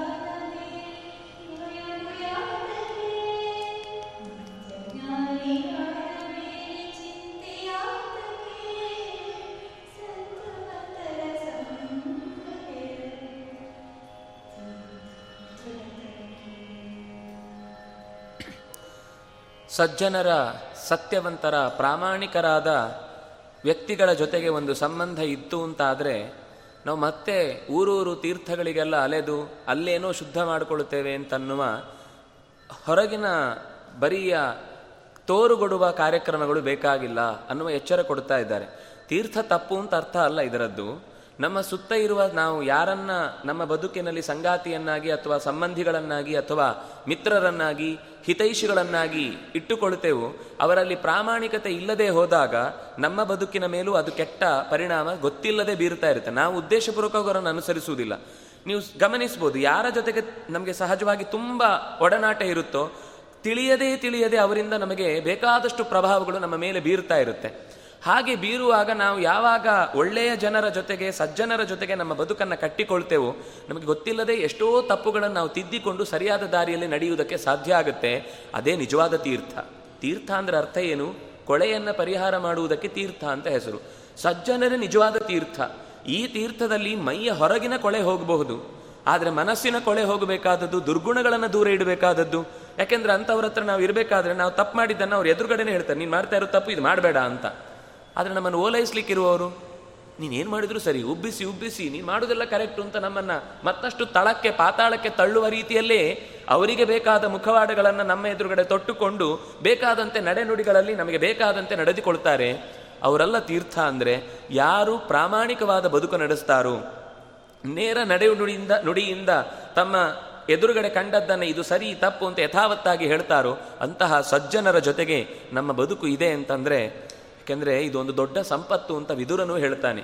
ದುಡ್ಡು ಕೊಡದೆ ಸಿಗಬಹುದಾದ ಒಂದು ದೊಡ್ಡ ಸಂಪತ್ತು ಅಂತಂದರೆ ಅದು ಸಜ್ಜನರ ಸಂಪ, ಸದ್ಭಿರ್ಮನುಷ್ಯೈ ಸಹ ಸಂಪ್ರಯೋಗ ಅಂತ. ಬರೀ ಯೋಗ ಅಲ್ಲ, ಪ್ರಯೋಗ ಅಲ್ಲ, ಸಂಪ್ರಯೋಗ ಅಂತ ಶಬ್ದ ಬಳಸ್ತಾರೆ. ಯೋಗ ಅಂದರೆ ಒಂದು ಸಂಬಂಧ. ಪ್ರಯೋಗ ಅಂತಂದರೆ ಪ್ರಕೃಷ್ಟವಾದ, ನಮ್ಮ ಬದುಕಿನಲ್ಲಿ ಅವರಿಂದ ಪರಿಣಾಮ ಬೀರುವ ಪ್ರಯೋಗ. ಈಗ ಏನಾದರೂ ಒಂದು ನಾವು ನೋಡಿದ್ದು ಕೇಳಿದ್ದು, ಅದು ನಾವು ಹೌದು ಅಂತ ನಾವು ಪ್ರಾಕ್ಟಿಕಲ್ ಆಗಿ ತೋರಿಸಿದ ಮೇಲೆ ಅದನ್ನು ನಂಬಲಿಕ್ಕಾಗುತ್ತೆ. ಅದನ್ನು ನಮ್ಮ ಬದುಕಿನಲ್ಲಿ ಅವರು ಮಾಡಿಕೊಟ್ಟ ನಡೆ ನುಡಿಗಳು ನಮ್ಮ ಪ್ರಯೋಗದಲ್ಲಿ ಇಳಿಸುವಂತೆ ಪ್ರಭಾವ ಬೀರುವವರು ಪ್ರಯೋಗ. ಮತ್ತೆ ಸಂಪ್ರಯೋಗ. ಪರಮಾತ್ಮನ ಸಂಬಂಧಕ್ಕೆ ಮತ್ತಷ್ಟು ಹತ್ತಿರ ಹತ್ತಿರವಾದ ತಿಳುವನ್ನು ನೀಡುತ್ತಾ, ಬದುಕನ್ನು ತಿದ್ದಿಕೊಳ್ಳುತ್ತಾ ಇರುವಂಥವರು ನಮಗೆ ಸಜ್ಜನರು ಸಿಗುವುದು ಅಂತ ಏನಾದರೂ ಇದ್ದರೆ ಅದು ಬದುಕಿನ ದೊಡ್ಡ ಸಂಪತ್ತು. ದುಡ್ಡು ಕೊಟ್ಟು ಅಂಥವರನ್ನು ಕಂಡುಕೊಳ್ಳಿ ಕೊಂಡುಕೊಳ್ಳಿಕ್ಕೆ ಸಾಧ್ಯ ಇಲ್ಲ. ಅದರಿಂದ ಅದು ದೊಡ್ಡ ತೀರ್ಥ ಅಂದರು. ಆಚಾರ್ಯರ ಬಗ್ಗೆ ಹೇಳುವಾಗ ತೀರ್ಥೀಕುರುವಂತೆ ತೀರ್ಥಾನಿ ಅಂತ. ಯಾರು ತೀರ್ಥಗಳಲ್ಲಿ ಕಾಲಿಟ್ಟು ತೀರ್ಥಗಳಿಗೆ ತೀರ್ಥತ್ವವನ್ನು ತಂದು ಕೊಡ್ತಾರೋ, ಅವರು ನಿಜವಾದ ಸಜ್ಜನರು. ತೀರ್ಥದಲ್ಲಿ ಅವರು ಹೋಗಿ ಮುಳುಗುದ್ರಿಂದ ಅವರ ಕೊಳೆ ಹೋಗುದಲ್ಲ. ಅವರು ಆ ತೀರ್ಥದಲ್ಲಿ ಉಳಿದವರೆಲ್ಲ ಬಂದು ಕೊಳೆ ಮಾಡಿರ್ತಾರಲ್ವ. ಅದನ್ನು ತೆಗೆಯುವಂಥವ್ರು ನಿಜವಾದ ದೊಡ್ಡ ತೀರ್ಥರು. ಅದಕ್ಕೆ ಅವರಿಗೆ ಆನಂದ ತೀರ್ಥ ಅಂತ ಹೆಸರು. ಸುಮ್ಮನೆ ಅದನ್ನು ತೀರ್ಥ ಅನ್ನುವ ಶಬ್ದ ಅವರು ಸನ್ಯಾಸಿ ಆಗಿದ್ದಕ್ಕೆ ಕೊಟ್ಟ ಹೆಸರಲ್ಲ ಅದು. ಅದರಲ್ಲಿ, ಅವರಲ್ಲಿ ಅನ್ವರ್ಥವಾಗಿ ಇದ್ದ ಹೆಸರದು. ಹಾಗಾಗಿ ತೀರ್, ತಾರಯತಿ, ದಾಟಿಸತ್ತೆ ಅನ್ನುವುದು ತೀರ್ಥ ಶಬ್ದದ ಅರ್ಥ. ನಾವು ಕೂಡ ಭವರೋಗವನ್ನು ದಾಟಿಸತ್ತೆ ಅನ್ನೋದಕ್ಕೋಸ್ಕರ ತೀರ್ಥವನ್ನು ತೆಗೆದುಕೊಳ್ಳುವುದು. ನಮ್ಮ ಒಳಗಿನ ಎಲ್ಲ ಕೊಳೆಗಳನ್ನು ಕಳೆದು ಹಾಕಬೇಕಾದ ತೀರ್ಥ ಅದು ಅಂತ. ಹಾಗಾಗಿ ಸತ್ಯವಂತರೆಂಬಂತಹ ತೀರ್ಥ ಇರಬೇಕಾದ್ರೆ ಉಳಿದ ತೀರ್ಥಗಳು ಅಷ್ಟು ಅಗತ್ಯ ಅಲ್ಲ ಅಂತ. ಅವ್ರ ಜೊತೆಗೆ ನಾವು ಹೋಗ್ತೇವೆ ಅಂದರೆ ಇನ್ನೂ ಸರಿಯಾದ ತೀರ್ಥ ಪರ್ಯಟನೆ ಅದು. ಯಾವುದೋ ಕರ್ಕೊಂಡು ಹೋಗ್ತಾರೆ ಎಲ್ಲೋ ಇಳಿಸ್ತಾರೆ, ಯಾವುದೋ ಒಂದು ರೂಮಲ್ಲಿ ಹಾಕ್ತಾರೆ, ಎಲ್ಲೋ ತಿನ್ಲಿಕ್ಕೆ ಕೊಡ್ತಾರೆ, ಇನ್ನೇನೋ ಆಗುತ್ತೆ. ಸುಮ್ಮನೆ ಹೋಗಿ ಬಂದೆವು. ಹೇಳ್ಕೊಳ್ಳಿಕ್ಕೆ ನಾವು ಎಪ್ಪತ್ತೈದು ದಿವಸದ ತೀರ್ಥಯಾತ್ರೆ ಮುಗಿಸ್ಕೊಂಡು ಬಂದೆವು ಅಂತ. ಪ್ರತಿ ಕ್ಷಣ ಕ್ಷಣದಲ್ಲೂ ನಾವೇನೇನು ಮಾಡ್ತಾ ಇದ್ದೇವೆ ಅಂತ ಸಮಾಜಕ್ಕೆ ಅಪ್ಡೇಟ್ ಮಾಡುವ ವ್ಯವಸ್ಥೆಯಲ್ಲಿ ಇವತ್ತು ತೀರ್ಥಯಾತ್ರೆ ಬಿಟ್ಟರೆ ಹೋದಿ ಬಂದ ಮೇಲೂ ಕೂಡ ನಮಗೆ ನಾವು ಕೊಟ್ಟಷ್ಟು ದುಡ್ಡಿಗೆ ಏನು ಸಮಾಧಾನ ಇಲ್ಲ. ಅಲ್ಲಿ ಎಲ್ಲೆಲ್ಲೋ ಊಟ ಹಾಕಿದ್ರು ತಂಬಿಗೆ ಗಟ್ಟಲೆ ಕಾಫಿ ಕೊಡಲೇ ಇಲ್ಲ, ಬರೀ ಲೋಟದಲ್ಲಿ ಇಷ್ಟು ಚಿಕ್ಕದರಲ್ಲಿ ಸುಮ್ಮನೆ ಹಿಂಗೆ ಸ್ಮೆಲ್ ನೋಡ್ಲಿಕ್ಕೂ ಸಿಗಲಿಲ್ಲ. ನಾವು ದೂರ ಹೇಳಿಕ್ಕೇನೆ ಕೊನೆಗೆ ತೀರ್ಥಯಾತ್ರೆಯ ಪರಿಣಾಮವನ್ನು ಊಹಿಸಿಕೊಳ್ತೇವೆ ಅಂತಂದ್ರೆ ಅದು ಯಾತ್ರೆ ಹೇಗಾಯಿತು? ನಾವು ಇಲ್ಲಿಂದ ಬಿಟ್ಟು ಹೋಗ್ತಾ ಇದ್ದೇವೆ ಅಂದರೆ ಇಲ್ಲಿಯ ನೆನಪು ಬರಬಾರದು. ನಾವು ಅಲ್ಲೋದ್ಮೇಲೂ ಇಲ್ಲಿ ವ್ಯವಸ್ಥೆ ಆಗಿದೆ, ಅದು ಸಿಕ್ಕಿದೆ, ಇದು ಸಿಕ್ಕಿದೆ, ಅದು ನಿಮ್ಗೇನು ತರಲಿ, ನಮಗೇನು ಬೇಕು, ನೀವೆಲ್ಲ ಮನೆಯಲ್ಲಿ ಚೆನ್ನಾಗಿದ್ರ ಕರೆಂಟ್ ಬಿಲ್ ಕಟ್ಟಿದ್ರಾ ಅಂತ ಅದನ್ನೇ ನಾವು ಇನ್ನೂ ಎಲ್ಲ ಸಂಸಾರದ ತಾಪತ್ರಯಗಳನ್ನು ಬಿಡುವುದಕ್ಕೋಸ್ಕರ ಹೋದ ಯಾತ್ರೆಯ ಕ್ಷೇತ್ರದ ಸಂದರ್ಭದಲ್ಲೂ ಮತ್ತೆ ಮನೆಯ ಚಿಂತೆಯೇ ಆಯಿತು ಅಂದರೆ ಅದು ತೀರ್ಥಯಾತ್ರೆ ಹೇಗಾಗುತ್ತೆ? ಅದರಿಂದ ಸಜ್ಜನರ ಜೊತೆಗಿದ್ರೆ ಮನೆಯೆಲ್ಲ ಮರ್ತೋಗುತ್ತೆ. ಗೋಪಿಕಾ ಸ್ತ್ರೀಯರೆಲ್ಲ ಮನೆ ಎಲ್ಲ ಕೆಲಸಗಳನ್ನು ಬಿಟ್ಟು ಕೃಷ್ಣನ ಹತ್ರ ಬಂದದ್ದಕ್ಕೆ ಕಾರಣ ಏನು ಅಂದರೆ ಮನೆ ಮರ್ತು ಹೋಗ್ತಿತ್ತು ಅವರಿಗೆ. ಎಲ್ಲ ಬಿಟ್ಟು ಜಂಜಾಟನ ದೂರ ಆಗುತ್ತೆ. ಯಾರು ದೊಡ್ಡವರು ಅಂತ ಹೇಳುವಾಗ ಒಂದು ಒಳ್ಳೆಯ ಮಾತು ಬರುತ್ತೆ. ಬಿ, ದ್ರೋಣಾಚಾರ್ಯರು ಹೇಳ್ತಾರೆ.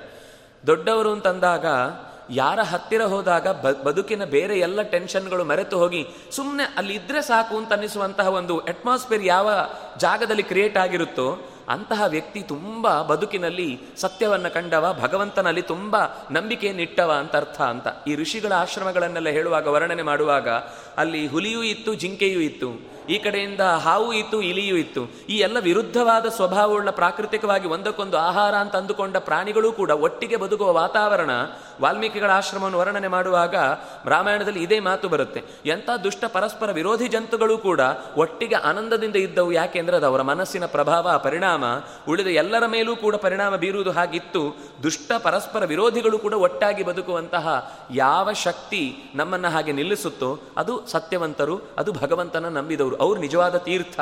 ಅಂಥ ತೀರ್ಥ ಒಂದು ಸರ್ತಿ ಸಿಗುವುದು ಅಂದರೆ ಅದು ದೊಡ್ಡ ಸಂಪತ್ತು, ಅದು ಭಗವಂತ ಒದಗಿಸಬೇಕು.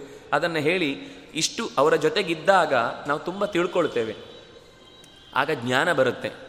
ಜ್ಞಾನ ಬಂದರೆ ಮತ್ತೆ ಯಾಕೆ ಭಯ? ಭಯಕ್ಕೆ ಕಾರಣ ಅಜ್ಞಾನ.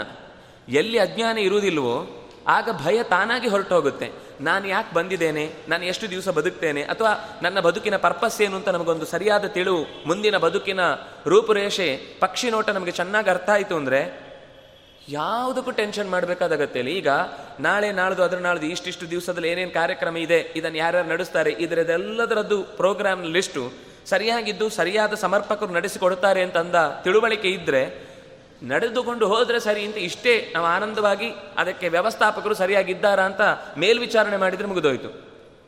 ಇದು ಹಾಗಿರುವುದಿಲ್ಲ. ಇದ್ದಕ್ಕಿದ್ದಾಗೆ ಗಡಿಬಿಡಿಯಲ್ಲಿ ಕಾರ್ಯಕ್ರಮ ಯಾರು ಯಾವುದು ಮಾಡ್ತಾರೆ, ಏನಾಗುತ್ತೆ, ಅಲ್ಲಿ ನಡೆದ ಮೇಲೇ ಅದು ಹೀಗಾಗತ್ತೆ ಅಂತ ಅಂದಾಗ ಟೆನ್ಷನ್ ಎದೆ ಗುಡುಗುಡು ಅಂತ ಇಡೀ ಕಾರ್ಯಕ್ರಮದ ಕೊನೆ ತನಕವೂ ಇವನೇ ಎಲ್ಲ ನಿಂತು ತಕತೆಯಿಂದ ಕುಣಿಯುವ ಪ್ರಸಂಗ ಬರುತ್ತೆ. ಯಾಕೆಂದರೆ ಮೊದಲೇ ಒಂದು ರೂಪುರೇಷ ಇಲ್ಲದ, ತಿಳುವಳಿಕೆ ಇಲ್ಲದ ಒಂದು ಸಣ್ಣ ಮನೆಯಲ್ಲಿ ಮಾಡುವ ಪ್ರೋಗ್ರಾಮನ್ನೇ ನಾವು ಸರಿಕಟ್ಟು ಮಾಡ್ಲಿಕ್ಕೆ ಆಗುವುದಿಲ್ಲ ಭಗವಂತನ ಅರಿವು ಬಂದವನಿಗೆ ಮೂರು ಕಾಲದ ಪರಿಚಯವೂ ಕೂಡ ಚೆನ್ನಾಗಿ ಆಗುತ್ತೆ ಅದರಿಂದಾಗಿ ಎಲ್ಲವೂ ಅವನ ಇಚ್ಛೆಯಂತೆ ನಡೆಯುತ್ತೆ. ಏನು ನಡೆದರೂ ಕೂಡ ಅವನ ಕಣ್ಣಂಕೆಯಲ್ಲೇ ನಡೀತಾ ಇದೆ ಅಂತನ್ನುವ ಖುಷಿ ಇದ್ದಾಗ ಎಲ್ಲವನ್ನು ಬಂದದ್ದೆಲ್ಲ ಬರಲಿ, ಗೋವಿಂದನ ದಯೆಯೊಂದಿರಲಿ ಅಂತನ್ನುವ ಧೈರ್ಯ ಅವನ ಹೃದಯದಲ್ಲಿ ಸದಾ ಮಡುಗಟ್ಟಿ ನಿಂತಿರುತ್ತಾರನಾಗಿ ಜ್ಞಾನ ಬಂದರೆ ಭಯವು ಯಾತಕ್ಕೆ? ಭಯ ಬರುವುದಿಲ್ಲ. ದೊಡ್ಡವ್ರ ಜೊತೆಗಿದ್ರೆ ಜ್ಞಾನ ಬರುತ್ತೆ. ಜ್ಞಾನ ಇದ್ದಾಗ ಅಜ್ಞಾನ ಹೊರಟು ಹೋಗುತ್ತೆ ಅಜ್ಞಾನ ಹೋದರೆ ಬದುಕಿನಲ್ಲಿ ಭಯವೇ ಇಲ್ಲ. ಸಮಸ್ಯೆಗಳ ಪಟ್ಟಿಯನ್ನೇ ಮುಂದಿಡ್ತಾರೆ ಮುಂದೆ. ನಾವು ಎಲ್ಲರೂ ಕೂಡ ತುಂಬ ಸಫರ್ ಆಗ್ತೇವೆ. ತುಂಬ ಒದ್ದಾಡ್ತೇವೆ. ಯಾಕೆ ಒದ್ದಾಡ್ತೇವೆ ಅಂತ ಕೇಳಿದರೆ ಯಾರಿಗೂ ಗೊತ್ತಿಲ್ಲ. ನೂರಾರು ಕಾರಣ ಹೇಳ್ತಾರೆ. ನೀವು ಏನು ಕೊಟ್ಟರು ಒದ್ದಾಡು ತಪ್ಪಿಸ್ಕೊಳ್ಳೋದು ಇಲ್ವೇ ಇಲ್ಲ. ಮಕ್ಕಳಾದರೂ ಒದ್ದಾಟ, ಮಕ್ಕಳಾಗದೇ ಇದ್ರೂ ಒದ್ದಾಟ. ಮನೆ ಸಿಕ್ಕಿದ್ರೂ ಒದ್ದಾಟ, ಮನೆ ಸಿಕ್ಕದೇ ಇದ್ರೂ ಒದ್ದಾಟ. ಕೆಲಸ ಸಿಕ್ಕಿದ್ರೂ ಒದ್ದಾಟ, ಕೆಲಸ ಸಿಗದೇ ಇದ್ರೂ ಒದ್ದಾಟ. ಒದ್ದಾಟ ಪಡುವುದು ಅನ್ನೋದು ನಾವು ಮಾಡಿಕೊಂಡ ಆಯ್ಕೆ. ಒದ್ದಾಟ ಪಡಬಾರದು ಅಂತಿರುವ ಸಾಹಸಿ ಬದುಕಿನಲ್ಲಿ ಎಂಥ ಚಾಲೆಂಜಿಂಗ್ ಆದ ಸಿಚುವೇಶನ್ ಎದುರಾದರೂ ಕೂಡ ಅದನ್ನು ಎದುರಿಸಿ ಇದು ನನಗೆ ಬದುಕಿನಲ್ಲಿ ನನ್ನನ್ನು ನಾನು ರೂಪಿಸಿಕೊಳ್ಳಿಕ್ಕೆ ಸಿಕ್ಕಿದ ಅಪೂರ್ವ ಅವಕಾಶ ಅಂತ ಅಂದುಕೊಂಡು ಮುನ್ನುಗ್ಗುತ್ತಾನೆ. ಆದರೆ ಯಾರು ಹಿಂಸರಿತಾನೋ ಅವನಿಗೆ ಏನು ಕೊಟ್ಟರು ಅವನು ಹಿಂದೆ ಸರಿಯುವುದೇ ಅವನ ಸ್ವಭಾವ, ಅದಕ್ಕೆ ಕಷ್ಟಪಡ್ತಾನೆ ಇರ್ತಾನೆ. ಅಂಥದ್ದೇ ಒಂದೊಂದೇ ದಾರಿಯನ್ನು ಹೇಳ್ತಾ, ತಾನು ಉಣ್ಣದೆ ಪರರಿಗಿಕ್ಕದ ಧನವು ಇದೆ ಆತಕ್ಕೆ. ದುಡ್ಡಿಗೆ ಎರಡು ದಾರಿ ಇದೆ. ಒಂದು ತಾನು ಭೋಗಿಸುವುದು ಇನ್ನೊಂದು ಅಗತ್ಯ ಇದ್ದವರಿಗೆ ಕೊಟ್ಟು ಅವರ ಆಸೆ ಆಸಕ್ತಿಗಳನ್ನು ಪೂರೈಸುವುದು. ಇದೆರಡು ಮಾಡದೇ ಇದ್ರೆ ಆ ದುಡ್ಡಿಗೆ ಏನು ಬೆಲೆ? ಬೆಲೆನೇ ಇಲ್ಲ. ಅದು ಇನ್ಯಾರೋ ಐ ಟಿ ಅವರು ಬರ್ತಾರೆ. ಅಥವಾ ಇದ್ದಕ್ಕಿದ್ದ ಹಾಗೆ ಕಳವು ಆಗುತ್ತೆ. ಹೀಗಾಗಿ ಅವನಿಗೆ ದಕ್ಕದೆ ಅದು ಕಳೆದು ಹೋಗುವಂತಹ ಪರಿಸ್ಥಿತಿ ಬರುತ್ತೆ. ಹಾಗಾಗಿ ದುಡ್ಡು ಇದೆ ಅಂದರೆ ಅದು ಟೆನ್ಷನ್ನೇ ಯಾವಾಗ ಅಂದರೆ ಅದನ್ನು ಯಾರಿಗೂ ಕಾಣದ ಹಾಗೆ ಮುಚ್ಚಿಡಬೇಕು, ಯಾರಿಗೂ ತೋರದ ಹಾಗೆ ಅದನ್ನು ಅಡಗಿಸಿಡಬೇಕು ಅಂತನ್ನುವ ಪ್ರಯತ್ನ ಮಾಡಿದಾಗ ಅವನಲ್ಲಿ ಭಯ ಮತ್ತಷ್ಟು ಹೆಚ್ಚುತ್ತಾ ಹೋಗುತ್ತೆ. ಭಯಕ್ಕೆ ಕಾರಣ ನಾವು ದುಡ್ಡು ಇಟ್ಕೊಳ್ಳೋದೇ ತಪ್ಪಲ್ಲ. ದುಡ್ಡಿದ್ದದ್ದನ್ನು ನಾವು ನನ್ನ ಸರಿಯಾದ ಪ್ರಾಮಾಣಿಕವಾದ ದಾರಿಯಲ್ಲಿ ಬಂದದ್ದು ಮತ್ತು ನನ್ನ ಭೋಗಕ್ಕೆ ಎಷ್ಟು ಬೇಕೋ ಅಷ್ಟು ಬಳಸಿಕೊಂಡು ಅಗತ್ಯ ಇದ್ದವರಿಗೆ ಅಗತ್ಯದ ಸಂದರ್ಭದಲ್ಲಿ ಕೊಡುವಂಥದ್ದಕ್ಕೆ ಬಳಸಿಕೊಂಡ್ರೆ ಅದು ಯಾವತ್ತೂ ಭಯಕ್ಕೆ ಕಾರಣ ಆಗುವುದಿಲ್ಲ. ಹಾಗಾಗಿ ಆ ಧನ ಅದು ಉಪಯೋಗ ಆಗುವುದು ಎರಡು ದಾರಿಯಲ್ಲಿ. ಅದಿಲ್ಲದೇ ಇದ್ದರೆ ಧನವು ವ್ಯರ್ಥ. ಮಾನಹೀನನಾಗಿ ಬಾಳುವ ಮನುಜನ್ಯಾತಕ್ಕೆ ಮನುಷ್ಯ ಶರೀರ ಸಿಕ್ಕಿದ ಮೇಲೆ ಹೆಮ್ಮೆ ಪಡಬೇಕು ಒಂದು ಅರ್ಥದಲ್ಲಿ. ಯಾಕೆಂದ್ರೆ ಸಾಧನೆ ಮಾಡ್ಲಿಕ್ಕೆ ಒಳ್ಳೆಯ ಶರೀರ ಸಿಕ್ಕಿದೆ, ಸಾಧನ ಶರೀರವಿದು, ನೀ ದಯದಿ ಕೊಟ್ಟದ್ದು, ಸಾಧಾರಣವಲ್ಲ ಅನ್ನೋ ಎಚ್ಚರಿಕೆ ಇರಬೇಕು. ನಮ್ಮ ಭಾಷೆಯ ಬಗ್ಗೆ ನಮಗೆ ಮಾನ ಇಲ್ಲ, ಅಭಿಮಾನ ಇಲ್ಲ. ಯಾವುದ್ಯಾವುದೋ ಭಾಷೆಯಲ್ಲಿ ಮಾತಾಡುವಾಗ ಅವರವ್ರ ಭಾಷೆಯಲ್ಲಿ ಮಾತಾಡುವುದೇ ನಮಗೊಂದು ಹವ್ಯಾಸ. ನ, ಅವರಿಗೆ ನಮ್ಮ ಭಾಷೆ ಬರುವುದಿಲ್ಲ ಕಲಿಸ್ಬೇಕಲ್ವಾ? ಯಾವತ್ತು ಒಂದೆರಡು ದಿವಸ ಯಾತ್ರಿಗಳಾಗಿ ಬಂದವರಾದರೆ ಖಂಡಿತ ಅವರಿಗೆ ಸಹಾಯ ಮಾಡೋಣ. ಇಲ್ಲೇ ಇದ್ದು, ಇದೇ ನೀರು, ಇದೇ ಬೆಳಕು, ಇದೇ ಅನ್ನ, ಇದೇ ಜನರ ಒಡನಾಟ, ಇದೇ ವ್ಯವಹಾರ, ಇಲ್ಲಿಂದಲೇ ಸಂಪಾದನೆ, ಇಲ್ಲೇ ದೊಡ್ಡ ಬಿಲ್ಡಿಂಗು, ಇಲ್ಲೇ ಸೈಟ್ ತಗೊಂಡು ದೊಡ್ಡ ಕಟ್ಟಡ ಕಟ್ತಾನೆ. ಭಾಷೆ ಕಲಿಯುವುದಿಲ್ಲ ಅಂದರೆ?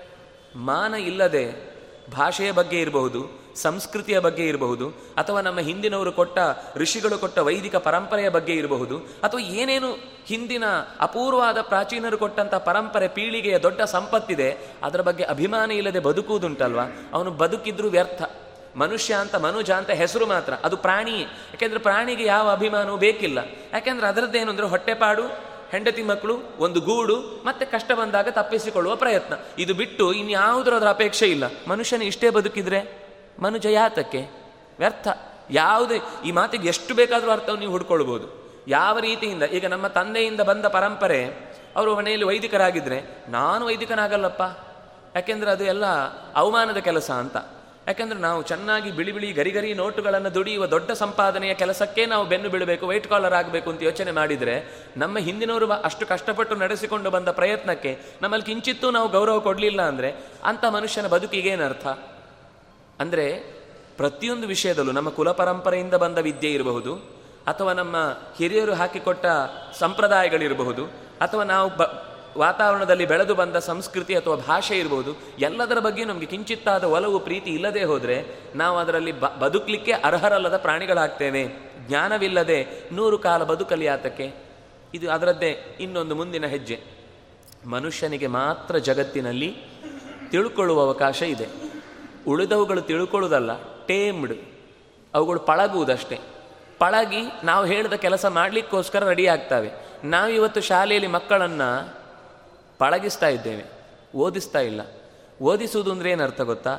ಸ್ವಲ್ಪ ಓದಿಸಿ ಇನ್ನಷ್ಟನ್ನು ನೀನೇ ಅರ್ಥ ಮಾಡಿಕೊಳ್ಳುವ ಮೆಚುರಿಟಿಯನ್ನು ಹುಟ್ಟಿಸುವುದು.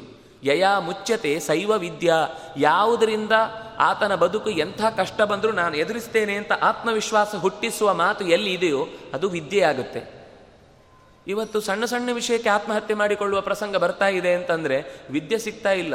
ಅವನಿಗೆ ಹೊಟ್ಟೆ ಹೊರೆಯುವ ಯಾವುದೋ ಒಂದು ಕೋರ್ಸ್ ಮಾಡ್ತಾ ಇದ್ದಾರೆ ಅಷ್ಟೇ. ನಿಜವಾಗಿ ಸಿಗಬೇಕಾದದ್ದು ಮನುಷ್ಯನಿಗೆ ಕೇವಲ ಸರ್ಟಿಫಿಕೇಟ್ನಲ್ಲಿ ಸಿಕ್ಕಿದ ಮಾರ್ಕ್ಸ್ ವಿದ್ಯೆಯೇ ಅಲ್ಲ ಅದು. ಅದು ನಮ್ಮನ್ನು ನಾವು ಇನ್ನೊಬ್ಬನಿಗೆ ದಾಸನನ್ನಾಗಿ ಮಾಡಿಕೊಳ್ಳಿಕ್ಕಿರುವ ಸರ್ಟಿಫಿಕೇಟ್ ಅದು. ಆದರೆ ನಾವು ನಾವಾಗಿ ಬದುಕಲಿಕ್ಕೆ ಬೇಕಾದ ವಿದ್ಯೆ ಯಾವುದಿದೆಯೋ, ಅದು ಇಲ್ಲದೆ ಇದ್ದರೆ ನೂರು ಕಾಲ ಬದುಕಿದ್ರು ಕೂಡ ದೊಡ್ಡವರು ಹೇಳ್ತಾರೆ, ಆಯುಷ್ಮಾನ್ ಭವ ಅಂತ. ಏನ್ರಿ, ನಾವು ಸಾಯುವ ಕಾಲದ ತನಕ ಬದುಕೇ ಇರ್ತೇವೆ. ಅದಕ್ಕೆ ಆಯುಷ್ಮಾನ್ ಭವ ಅಂತ ಯಾಕೆ ಹೇಳಬೇಕು? ಅಲ್ವಾ? ಆಯುಷ್ಯದಲ್ಲಿ ವಿಶೇಷತೆ ಏನಿದೆ ಆದರೆ ಅಂಥ ಒಂದು ಮಾತು ಬಂದ ತಕ್ಷಣ ಋಷಿಗಳೆಲ್ಲ ಎಂಥ ಆನಂದದಿಂದ ದೇವತೆಗಳ ಬಗ್ಗೆ ಅಥವಾ ಯಾವುದಾದ್ರೂ ಭಕ್ತರು ತಮ್ಮ ಗುರುಗಳ ಬಗ್ಗೆ ಎಷ್ಟು ಆತ್ಮೀಯತೆ, ಪ್ರೀತಿ ತೋರಿಸ್ತಾರೆ. ಇದೊಂದು ದೊಡ್ಡ ಆಶೀರ್ವಾದನ? ಅಂತ ನಮ್ಗೆ ಅನಿಸುತ್ತೆ ಆದರೆ ಅದರ ಹಿನ್ನೆಲೆ ಏನು ಅಂತಂದರೆ ಆಯುಷ್ಮಾನ್ ಭವ ಅಂತಂದರೆ ಆಯುಸ್ಸಿನ ಪ್ರತಿಯೊಂದು ಕ್ಷಣವೂ ಸಾರ್ಥಕವಾಗುವಂತೆ ಬದುಕು ಅನ್ನುವುದು ಆ ಶಬ್ದದ ಅರ್ಥ. ಹಾಗೆ ಬದುಕುವುದಕ್ಕೆ ಅವರು ಆಶೀರ್ವದಿಸಿದಾಗ ಖುಷಿಯಾಗದೆ ಇನ್ನೇನಾಗಬೇಕು? ಹಾಗೆ ಜ್ಞಾನವಿಲ್ಲದೆ ನೂರು ಕಾಲ ಸುಮ್ಮನೆ ಕೋಮಾದಲ್ಲಿ ಮಲಗಿದ್ದಾನೆ ಒಬ್ಬ. ಇನ್ನೊಬ್ಬ ಜ್ಞಾನ ಇಲ್ಲದೆ ನೂರು ಕಾಲ ಓಡಾಡ್ತಾ ಇದ್ದಾನೆ. ಎರಡು ಇಬ್ಬರು ಒಂದೇ. ಆ ಪ್ರಾಣಿಯೂ ಒಂದೇ, ಈ ಕೋಮದಲ್ಲಿರುವ ವ್ಯಕ್ತಿಯೂ ಒಂದೇ. ಹೀಗೆ ಜ್ಞಾನ ತಿಳ್ಕೊಳ್ಳದೆ ಪುಸ್ತಕವನ್ನು ಒಂದು ದಿವಸ ಬಿಡಿಸದೆ ದೊಡ್ಡವರ ಮಾತಿಗೆ ಕಿವಿ ಕೊಡದೆ ಬದುಕಿದಂತಹ ಮನುಷ್ಯನೂ ಒಂದೇ ಅಂತ ಹೇಳುತ್ತಾ ಬದುಕಲ್ಲಿ ಯಾತಕ್ಕೆ? ಅಂತವನ ಬದುಕಿಗೆ ಏನರ್ಥ ಮಾನಿನಿಯ ತೊರೆದ ಮೇಲೆ ಭೋಗವ್ಯಾತಕ್ಕೆ ಈಗ ಗೃಹಸ್ಥನ ಧರ್ಮ. ಏನು ಅಂತಂದರೆ ಮನೆಗೆ ಬಂದವರನ್ನು ಚೆನ್ನಾಗಿ ಪೋಷಿಸಿ, ಬೆಳೆಸಿ ಅವರಿಗೆ ಅಗತ್ಯ ಇದೆ ಭವನ ಅಂತ ಆಗುವುದೇ ಭಗವಂತನ ಭಕ್ತಿ ಮತ್ತು ಭಗವಂತನ ಭಕ್ತರು ಅಲ್ಲಿ ಬಂದು ಹೋಗುದಿದ್ರೆ ಮಾತ್ರ. ಇಲ್ಲಾಂದ್ರೆ ಅದು ವನ, ಭಾ ಹೋಯಿತು ಅಂದ್ರೆ ಅದು ವನ. ವನ ಇಲ್ಲದೆ ಅದು ಭವನ ಆಗಬೇಕು ಅಂದರೆ ಮನೆಯಲ್ಲಿ ಮನೆ ಯಾಕೆ ಒಬ್ಳಿದ್ದಾಳೆ? ಅದಕ್ಕೆ ನೋಡಿ, ಗೃಹಿಣಿ ಗೃಹ ಮುಚ್ಯತೆ ಅಂತ. ಮನೆ ಅಂತ ಯಾವಾಗ ಕರೀತಾರೆ ಅಂದರೆ ಮನೆಯಲ್ಲಿ ಒಬ್ಳು ಗೃಹಿಣಿ ಇದ್ರೆ ಮಾತ್ರ ಅದಕ್ಕೆ ಮನೆ ಅಂತ ಹೆಸರು. ಸಂಸ್ಕೃತದಲ್ಲಿ ಗೃಹ ಅಂದರೆ ಗೃಹಿಣಿ ಅಂತ ಅರ್ಥ. ಆ ಗೃಹಿಣಿ ಇಲ್ಲ ಅಂದರೆ, ಗೃಹಿಣಿ ಅಲ್ಲಿ ಅಕಸ್ಮಾತ್ ಇಲ್ಲ ಅಂದರೆ ಗೃಹ ಮುಚ್ಚತ್ತೆ. ಅದು ಮುಚ್ಚತೆ ಅಲ್ಲ. ಅಲ್ಲಿ ಯಾವುದೇ ಬಿಡಿಸ್ಲಿಕ್ಕಾಗೋದಿಲ್ಲ, ಅದು ಮನೆ ಮುಚ್ಚಿ ಹೋಗುತ್ತೆ. ಅದಕ್ಕೆ ಅವ್ರು ಹೇಳುದು, ಮಾನಿನಿ ಇಲ್ಲದೆ, ಮನೆಯಲ್ಲಿ ಅಂತಹ ಒಂದು ಸಹಕಾರ ಕೊಡುವಂತಹ ಹೆಣ್ಣು ಇಲ್ಲದೆ ಇದ್ದ ಮೇಲೆ ಆ ಮನೆಯ ಅಂದಕ್ಕೆ, ಚಂದಕ್ಕೆ ಬೇಕಾದಷ್ಟು ನೀವು ಸಾವಿರಾರು ಜನರನ್ನು ಕರೆಸಿ, ಏನೇನೋ ಡೆಕೋರೇಷನ್ ಮಾಡಿ, ಅಲಂಕಾರ ಮಾಡಿಸಿ ಸುಮ್ಮನೆ ಬೀಗ ಹಾಕಿ, ಬರೀ ಸಿ ಸಿ ಕ್ಯಾಮ್ರಾದಲ್ಲಿ ಯಾರು ಬರ್ತಾರೆ, ಹೋಗ್ತಾರೆ ಅಂತ ನೋಡ್ಲಿಕ್ಕೋಸ್ಕರ ಮಾತ್ರ ಇಟ್ಟ ಮನೆ ಆದರೆ, ಆ ಭೋಗ ಯಾತಕ್ಕೆ ಮನೆ ಅಂತಂದ ಮೇಲೆ ಮಕ್ಕಳು ಮರಿಗಳು, ಬಂದು ಹೋಗೋರು, ಅತಿಥಿಗಳು, ಶಿಷ್ಯರು, ಪ್ರಶಿಷ್ಯರು, ದೇವ, ಅಂದರೆ ದೇವತೆಗಳ ಪೂಜೆ, ಪಿತೃಗಳ ಆರಾಧನೆ, ಇಂಥದ್ದೆಲ್ಲ ನಡೆದರೆ ಆ ಮನೆಗೆ ಬರುವ ಸಂಪತ್ತಿನಗೆ ಭೋಗಕ್ಕೆ ಒಂದು ಅರ್ಥ ಇದೆ. ಅದು ಯಾವುದು ಇಲ್ಲದೆ ಎಲ್ಲ ಕಳ್ಕೊಂಡು ಬೇಕಾಬಿಟ್ಟಿಯಾಗಿ, ಸ್ವೇಚ್ಛಾಚಾರಿಯಾಗಿ, ಯಾವುದು ರಾತ್ರಿ, ಯಾವುದು ಹಗಲು ಅಂತ ಗೊತ್ತಾಗದಾಗಿ ಇಪ್ಪತ್ನಾಲ್ಕು ಗಂಟೆ ಒಳಗಿನಿಂದ ದೀಪ ಉರಿಸಿಕೊಂಡೇ ಪಾ, ಸಾಯುವ ಪ್ರಾಣಿಗಳಾದರೆ ನಾವು ಅದಕ್ಕೆ ಅರ್ಥ ಇಲ್ಲ ಅಂತ ಎಚ್ಚರಿಸಿದರು. ಹಾಗಾಗಿ ಮನೆಯ ಒಡತಿ ಅಂತಂದಾಗ ಅವಳಿಂದಾಗಿ ಆಗುವಂಥ ಕರ್ತವ್ಯಕ್ಕೆ ಪೂರಕವಾದ ಸಂಪತ್ತನ್ನು ಇವನು ತುಂಬಿಕೊಡುವುದು ಇವನ ಕರ್ತವ್ಯವಾದರೆ ಮಾತ್ರ ಅದಕ್ಕೊಂದು ಅರ್ಥ ಇದೆ, ಬದುಕು ಅನ್ನೋದಕ್ಕೆ ಅರ್ಥ ಇದೆ. ಮಾತು ಕೇಳದೆ ಮಲೆತು ನಡೆವ ಮಕ್ಕಳು ಯಾತಕ್ಕೆ? ಮಲೆತು ಅಂದರೆ ಕಣ್ಣು ಹಾಯಿಸಿ, ಸ್ವಲ್ಪ ಗುರಾಯಿಸಿ ನೋಡುದು, ಎದೆ ಸೆಟೆದು ನೋಡುವುದು ಅವ್ರು ಹೇಳಿದ, ನೀವು ಹೇಳಿದನ್ನು ಯಾಕೆ ಕೇಳಬೇಕು? ಅನ್ನುವ ಹಾಗೆ. ಅದು ಮಕ್ಕಳ ತಪ್ಪಲ್ಲ. ನಾವು ನಮ್ಮ ಮನೆಯಲ್ಲಿ ನಮ್ಮ ಹಿರಿಯರನ್ನು ಹಾಗೆ ಮಾತಾಡಿಸಿದ್ರೆ ಅವ್ರು ನಮ್ಮನ್ನು ಹಾಗೆ ಮಾತಾಡಿಸ್ತಾರೆ. ನಾವು ದೊಡ್ಡವರು ಬಂದಾಗ ಜಾಗವೇ ಬಿಟ್ಟು ಕೊಡದೆ ಯಾವತ್ತೂ ನಡ್ಕೊಳ್ಳಿಲ್ಲ ಅಂತ ಅಂದಮೇಲೆ, ನಮ್ಮ ಅಪ್ಪ, ಅಮ್ಮ ಯಾರಾದರೂ ಬಂದಾಗ ನಾವು ಎದ್ದು ಕೊಡಲಿಲ್ಲ ಅಂದಮೇಲೆ, ನಾವು ಬಂದಾಗ ನಮ್ಮ ಮಕ್ಕಳು ನಮ್ಗೆ ಯಾಕೆ ಎದ್ದು ನಿಲ್ತಾರೆ? ಹಾಗಾಗಿ ಅಂತಹ ಸಂಸ್ಕಾರ ಕೊಡದೇ ಇರುವ ಹಾಗೆ ನಾವು ನಡ್ಕೊಂಡ ಮೇಲೆ ಅಂತಹ ಮಕ್ಕಳನ್ನು ಪಡೆಯುವುದು ನಮ್ಮ ಅನಿವಾರ್ಯ. ಆದಮೇಲೆ ಕಷ್ಟ ಅನುಭವಿಸಬೇಕಾದದ್ದು ಅನಿವಾರ್ಯ. ಅಂತಹ ಮಕ್ಕಳನ್ನು ಯಾಕೆ ಪಡಿಬೇಕು? ಸಂಸ್ಕಾರ ಇಲ್ಲದಂತೆ ಬೆಳೆಸುವುದಾದರೆ ಆ ಮಕ್ಕಳನ್ನು ಪಡೆಯುವ ಅಗತ್ಯ ಇಲ್ಲ ಅಂತ ಎಚ್ಚರ ಅದು ನಮಗೆ ಎಚ್ಚರುದು ಮಕ್ಕಳೇ ಹಾತೆಗೆ ಮಕ್ಕಳನ್ನು ಬಿಡಿ ಅಂತ ಅರ್ಥ ಅಲ್ಲ. ಆ ಮಕ್ಕಳು ಹಾಗೆ ಬೆಳೆಯುವಂತೆ ವಾತಾವರಣ ಕ್ರಿಯೇಟ್ ಮಾಡಿದ ನಮ್ಮದೇ ತಪ್ಪನ್ನು ಎಚ್ಚರಿಸಿ ಕೊಡ್ತಾರೆ. ಅದಕ್ಕೋಸ್ಕರ ನೀನು ಮಕ್ಕಳನ್ನು ಪಡಿಬೇಕಾದಾಗತ್ತಿಲ್ಲ ಮಕ್ಕಳನ್ನು ಪಡೆದ ಮೇಲೆ ಅದನ್ನು ಚೆನ್ನಾಗಿ ಬೆಳೆಸಿ ಅವುಗಳಿಗೆ ಸಂಸ್ಕಾರ ಕೊಡುವ ಜವಾಬ್ದಾರಿಯೂ ನಿನಗಿದೆ. ಹುಟ್ಟಿಸಿ ಹಾಕಿ ಸವರಿಕೊಂಡು ಹೋದರೆ ಬದುಕು ನಡೆಯುವುದಿಲ್ಲ. ಎಲ್ಲದಕ್ಕೂ ಒಂದು ಕರ್ತವ್ಯ ಇದೆ. ಆ ಕರ್ತವ್ಯವನ್ನು ನಿರ್ವಹಿಸಬೇಕಾದದ್ದು ಅಗತ್ಯ ಅಂತ ಎಚ್ಚರಿಕೆ ಕೊಡ್ತಾ ಪ್ರೀತಿ ಇಲ್ಲದ ಎಡೆ ಅಕಸ್ಮಾತ್ ಊಟಕ್ಕೆ ಹಾಕಿದರೆ ಅದಕ್ಕೇನರ್ಥ? ಆ ಊಟಕ್ಕೆ ಬೆಲೆ ಇಲ್ಲ. ಆ, ಹೋಗು, ತಿನ್ನು, ಸಾಯಿ. ಕೆಲವರು ಹೇಳುದುಂಟು, ಏನಾದರೂ ಕೊಟ್ಟೆ, ಸಾಯಿ ಅಂತ ಕೊಟ್ಟೆ ಅಂತ. ಹೋಯ್ತು, ಕೊಟ್ಟದ್ದು ಹೋಯ್ತು. ಅವನಿಗೆ ಆಡಿದ ಮಾತಿನಿಂದ ಪಾಪವನ್ನು ಕಟ್ಟಿಕೊಂಡೆವು. ಅವ್ರು ಹೇಳಿದರು, ಯಾವತ್ತೂ ಯಾರನ್ನೂ ನಾವು ಕರೆದು ಕೊಡುವಾಗ ಬಹಳ ಆತ್ಮೀಯತೆಯಿಂದ ಕೊಡಬೇಕು. ಯಾರಾದರೂ ನಮಗೆ ಕೊಡ್ತಾರೆ ಅಂತಂದಾಗಲು ಇದು ಕೃಷ್ಣನ ಪ್ರಸಂಗ. ಕೃಷ್ಣ ಸಂಧಾನಕ್ಕೆ ಅಂತ ಬರುವಾಗ ಎಲ್ಲ ಬ್ಲಾಕ್ ಮಾಡಿದ್ದ ದುರ್ಯೋಧನ. ಹೇಗಾದರೂ ಮಾಡಿ ಕೃಷ್ಣನನ್ನು ತನ್ನ ಹದ್ದು ಬಸ್ತಿಗೆ ತಂದುಕೊಂಡು ನನಗೆ ಬೇಕಾದ ನಿರ್ಣಯವನ್ನು ಕೃಷ್ಣನಿಂದ ಕೊಡಿಸ್ಬೇಕು ಅಂತ. ಕೃಷ್ಣ ಬೇಕು ಅಂತ ಮುಖ್ಯ ದ್ವಾರಗಳನ್ನೆಲ್ಲ ಬಿಟ್ಟು ಒಳಗಿನ ಒಳಗಿನ ದಾರಿಯಿಂದ ಸೀದ ಬಂದು ಹಸ್ತಿನಾವತಿಯನ್ನು ಸೇರಿಕೊಂಡಿದ್ದ. ದುರ್ಯೋಧನ ಇನ್ನೂ ಚಲಾಕು. ಅದರಲ್ಲೂ ಒಂದು ಗುಟ್ಟಿನ ದಾರಿ ಇಲ್ಲೇ ಖಂಡಿತ ಬರ್ತಾನೆ ಅಂತ ಗೊತ್ತಿದ್ದು ಅಲ್ಲೂ ತಡೆದು ನಿಲ್ಲಿಸಿದ. ನಿಲ್ಲಿಸಿ ತನ್ನ ವೈಭೋಗದ ಎಲ್ಲ ಸಾಮಾನುಗಳನ್ನು ಕಳಿಸಿ, ಬೇಕಾದಷ್ಟು ಹೆಣ್ಣು ಮಕ್ಕಳು ವೈಡೂರ್ಯಗಳು, ಆಭರಣಗಳು, ಕೃಷ್ಣನಿಗೆ ಬೇಕಾದ ಎಲ್ಲ ವೈಭೋಗಗಳನ್ನು ಕಳಿಸಿ ನಮ್ಮ ಮನೆಗೆ ಊಟಕ್ಕೆ ಬಾ ಅಂದ. ಆಗ ಕೃಷ್ಣ ಹೇಳಿದ ಇದೇ ಮಾತನ್ನು, ಸಂಪ್ರೀತ್ಯನ್ನಾನಿ ಭೋಜ್ಯಾನಿ, ಆಪದ್ಭೋಜ್ಯಾನಿ ವಾ ಪುನಃ. ಊಟಕ್ಕೆರಡು ಕಾರಣ. ಒಂದು, ಅತ್ಯಂತ ಪ್ರೀತಿ ಪಾತ್ರರು ಕರೆದಾಗ ಬೇಡ ಅಂತ ಹೇಳಿಕೆ ತುಂಬ ಕಷ್ಟ ಆಗುತ್ತೆ. ಯಾಕೆಂದ್ರೆ ಅವರು ಜೀವಕ್ಕೆ ಜೀವ ಕೊಟ್ಟು ನಮ್ಮನ್ನ ಪ್ರೀತಿಸುವವರು ಅಂಥವರು ಏನಾದರೂ ಕರೆದಾಗ ಇಲ್ಲ ಅಂತ ಹೇಳಿ ಕಷ್ಟ ಆಗತ್ತೆ. ಸಂಪ್ರೀತಿ ಅನ್ನಾನಿ. ಸಂಪ್ರೀತಿಯಿಂದ ಚೆನ್ನಾಗಿ ಪ್ರೀತಿಸಿಕೊಡುವ ಅನ್ನ ಅದು. ಅಥವಾ ಆಪದ್ಭೋಜ್ಯಾನಿ. ಬೇರೆ ಗತಿ ಇಲ್ಲ. ಇದೊಂದೇ ಅನ್ನದ ಗತಿ. ಇದರ ಮೇಲೆ ಕೋಪ ಮಾಡಿಕೊಂಡ್ರೆ ಕೊನೆಗೆ ಒರಳು ನೆಕ್ಕಬೇಕಾಗುತ್ತೆ. ಅದರಿಂದ ಅದು ಇಲ್ಲ, ಇದು ಇಲ್ಲ ಅಂತ ಕಳ್ಕೊಳ್ಬೇಕಾಗುತ್ತೆ. ಅಂತಹ ಸಂದರ್ಭದಲ್ಲಿ, ಆಪತ್ತಿನ ಸಂದರ್ಭದಲ್ಲಿ ಅನ್ನಕ್ಕೆ ಇಕ್ಕಿದಾಗ ತಿನ್ನಬೇಕಾದದ್ದು ಅನಿವಾರ್ಯ. ಕೃಷ್ಣ ಹೇಳ್ತಾನೆ, ನಚ ಸಂಪ್ರಿಯ ಸೇ ರಾಜನ್, ನಚ ಆಪದ್ಗತ ವಯಂ ನನಗೆ ನೀನು ಪ್ರೀತಿ ಪಾತ್ರ ಅಲ್ಲ, ನೀನು ಕೊಡುವ ಅನ್ನದಲ್ಲಿ ಪ್ರೀತಿ ಇಲ್ಲ, ನನಗೆ ಕಷ್ಟ ಬಂದಿಲ್ಲ. ಅನ್ನಕ್ಕೆ ಗತಿ ಇಲ್ಲೋ ಅಯ್ಯೋ, ಕೃಷ್ಣನಿಗೆ ತುಂಬ ಕಷ್ಟ ಆಗ್ತಾ ಇದೆ ಅನ್ನೋ ಪರಿಸ್ಥಿತಿ ಏನೂ ಇಲ್ಲ. ಹಾಗಾಗಿ ನಿನ್ನ ಮನೆ ಊಟ ಮಾಡುವುದಿಲ್ಲ ಅಂತ ಇದೇ ಮಾತು ಬೈಯುವುದವನು. ಪ್ರೀತಿ ಇಲ್ಲದೆ ಇರುವ ಕಡೆಯಲ್ಲಿ ಕೊಟ್ಟ ಅನ್ನಕ್ಕೆ ಯಾವತ್ತೂ ನಾವು ನಾಲಿಗೆ ಕೈ ಚಾಚಬಾರದು. ಅಂತಹ ಅನ್ನ, ಊಟ ಯಾಕೆ, ಅನ್ನ ಯಾಕೆ, ಅದು ಬೇಕಾಗಿಲ್ಲ. ಬಿಟ್ಬಿಡಿ ಅಷ್ಟು ಆತ್ಮಾಭಿಮಾನ ಕಳ್ಕೊಂಡು ಬದುಕುವ ಅಗತ್ಯ ಇಲ್ಲ ನಿಮಗೆ ಅನ್ನುವ ಎಚ್ಚರಿಕೆ ಕೊಡ್ತಾರೆ. ಇನ್ನು ನೀತಿ ಇಲ್ಲದೆ ಮನೆಯಲ್ಲಿ ಇರುವುದು ಕೆಲಸಕ್ಕೆ. ಆದರೆ ಎಲ್ಲ ಮನೆಯ ಮೇಲಿನ ಹಕ್ಕುದಾರ ನಾನೇ ಅಂತ ಅನ್ನುವ ಹಾಗೆ ಓಡಾಡುವ ಒಬ್ಬ ಬಂಟ ಇದ್ದ, ಸೇವಕ ಇದ್ದಾನೆ ಅಂದರೆ ಖಂಡಿತ ಅವನನ್ನು ಬಹಳ ದಿವಸ ಉಳಿಸ್ಕೊಳ್ಬೇಡಿ. ಅಂಥವನು ಇದ್ರೂ ನಿಮ್ಗೇನು ಉಪಯೋಗ ಇಲ್ಲ. ಕೊನೆಗೆ ಒಂದು ದಿವಸ ಅವನೇ ಮನೆ ಮುಚ್ಚಿಸಿ ಎಲ್ಲ ಬರೆಸ್ಕೊಂಡು ಡಿಕ್ಲೇ, ಡಿಕ್ಲರೇಷನ್ ಕೊಟ್ಟು ಓಡೋಗ್ತಾನೆ. ಅದರಿಂದಾಗಿ ಸ್ವಲ್ಪ ಎಚ್ಚರ ಇರಲಿ. ಯಾ, ಹಾಗೆ ಅಂತ ಹೇಳಿ ಅವನನ್ನು ಪ್ರೀತಿಯಿಂದ ಕಾಣಬಾರದು ಅಂತ ಅರ್ಥ ಅಲ್ಲ. ಅದು ಒಂದು ಮಾತು ಬೇರೆ ಕಡೆ ಹೇಳುತ್ತಾರೆ.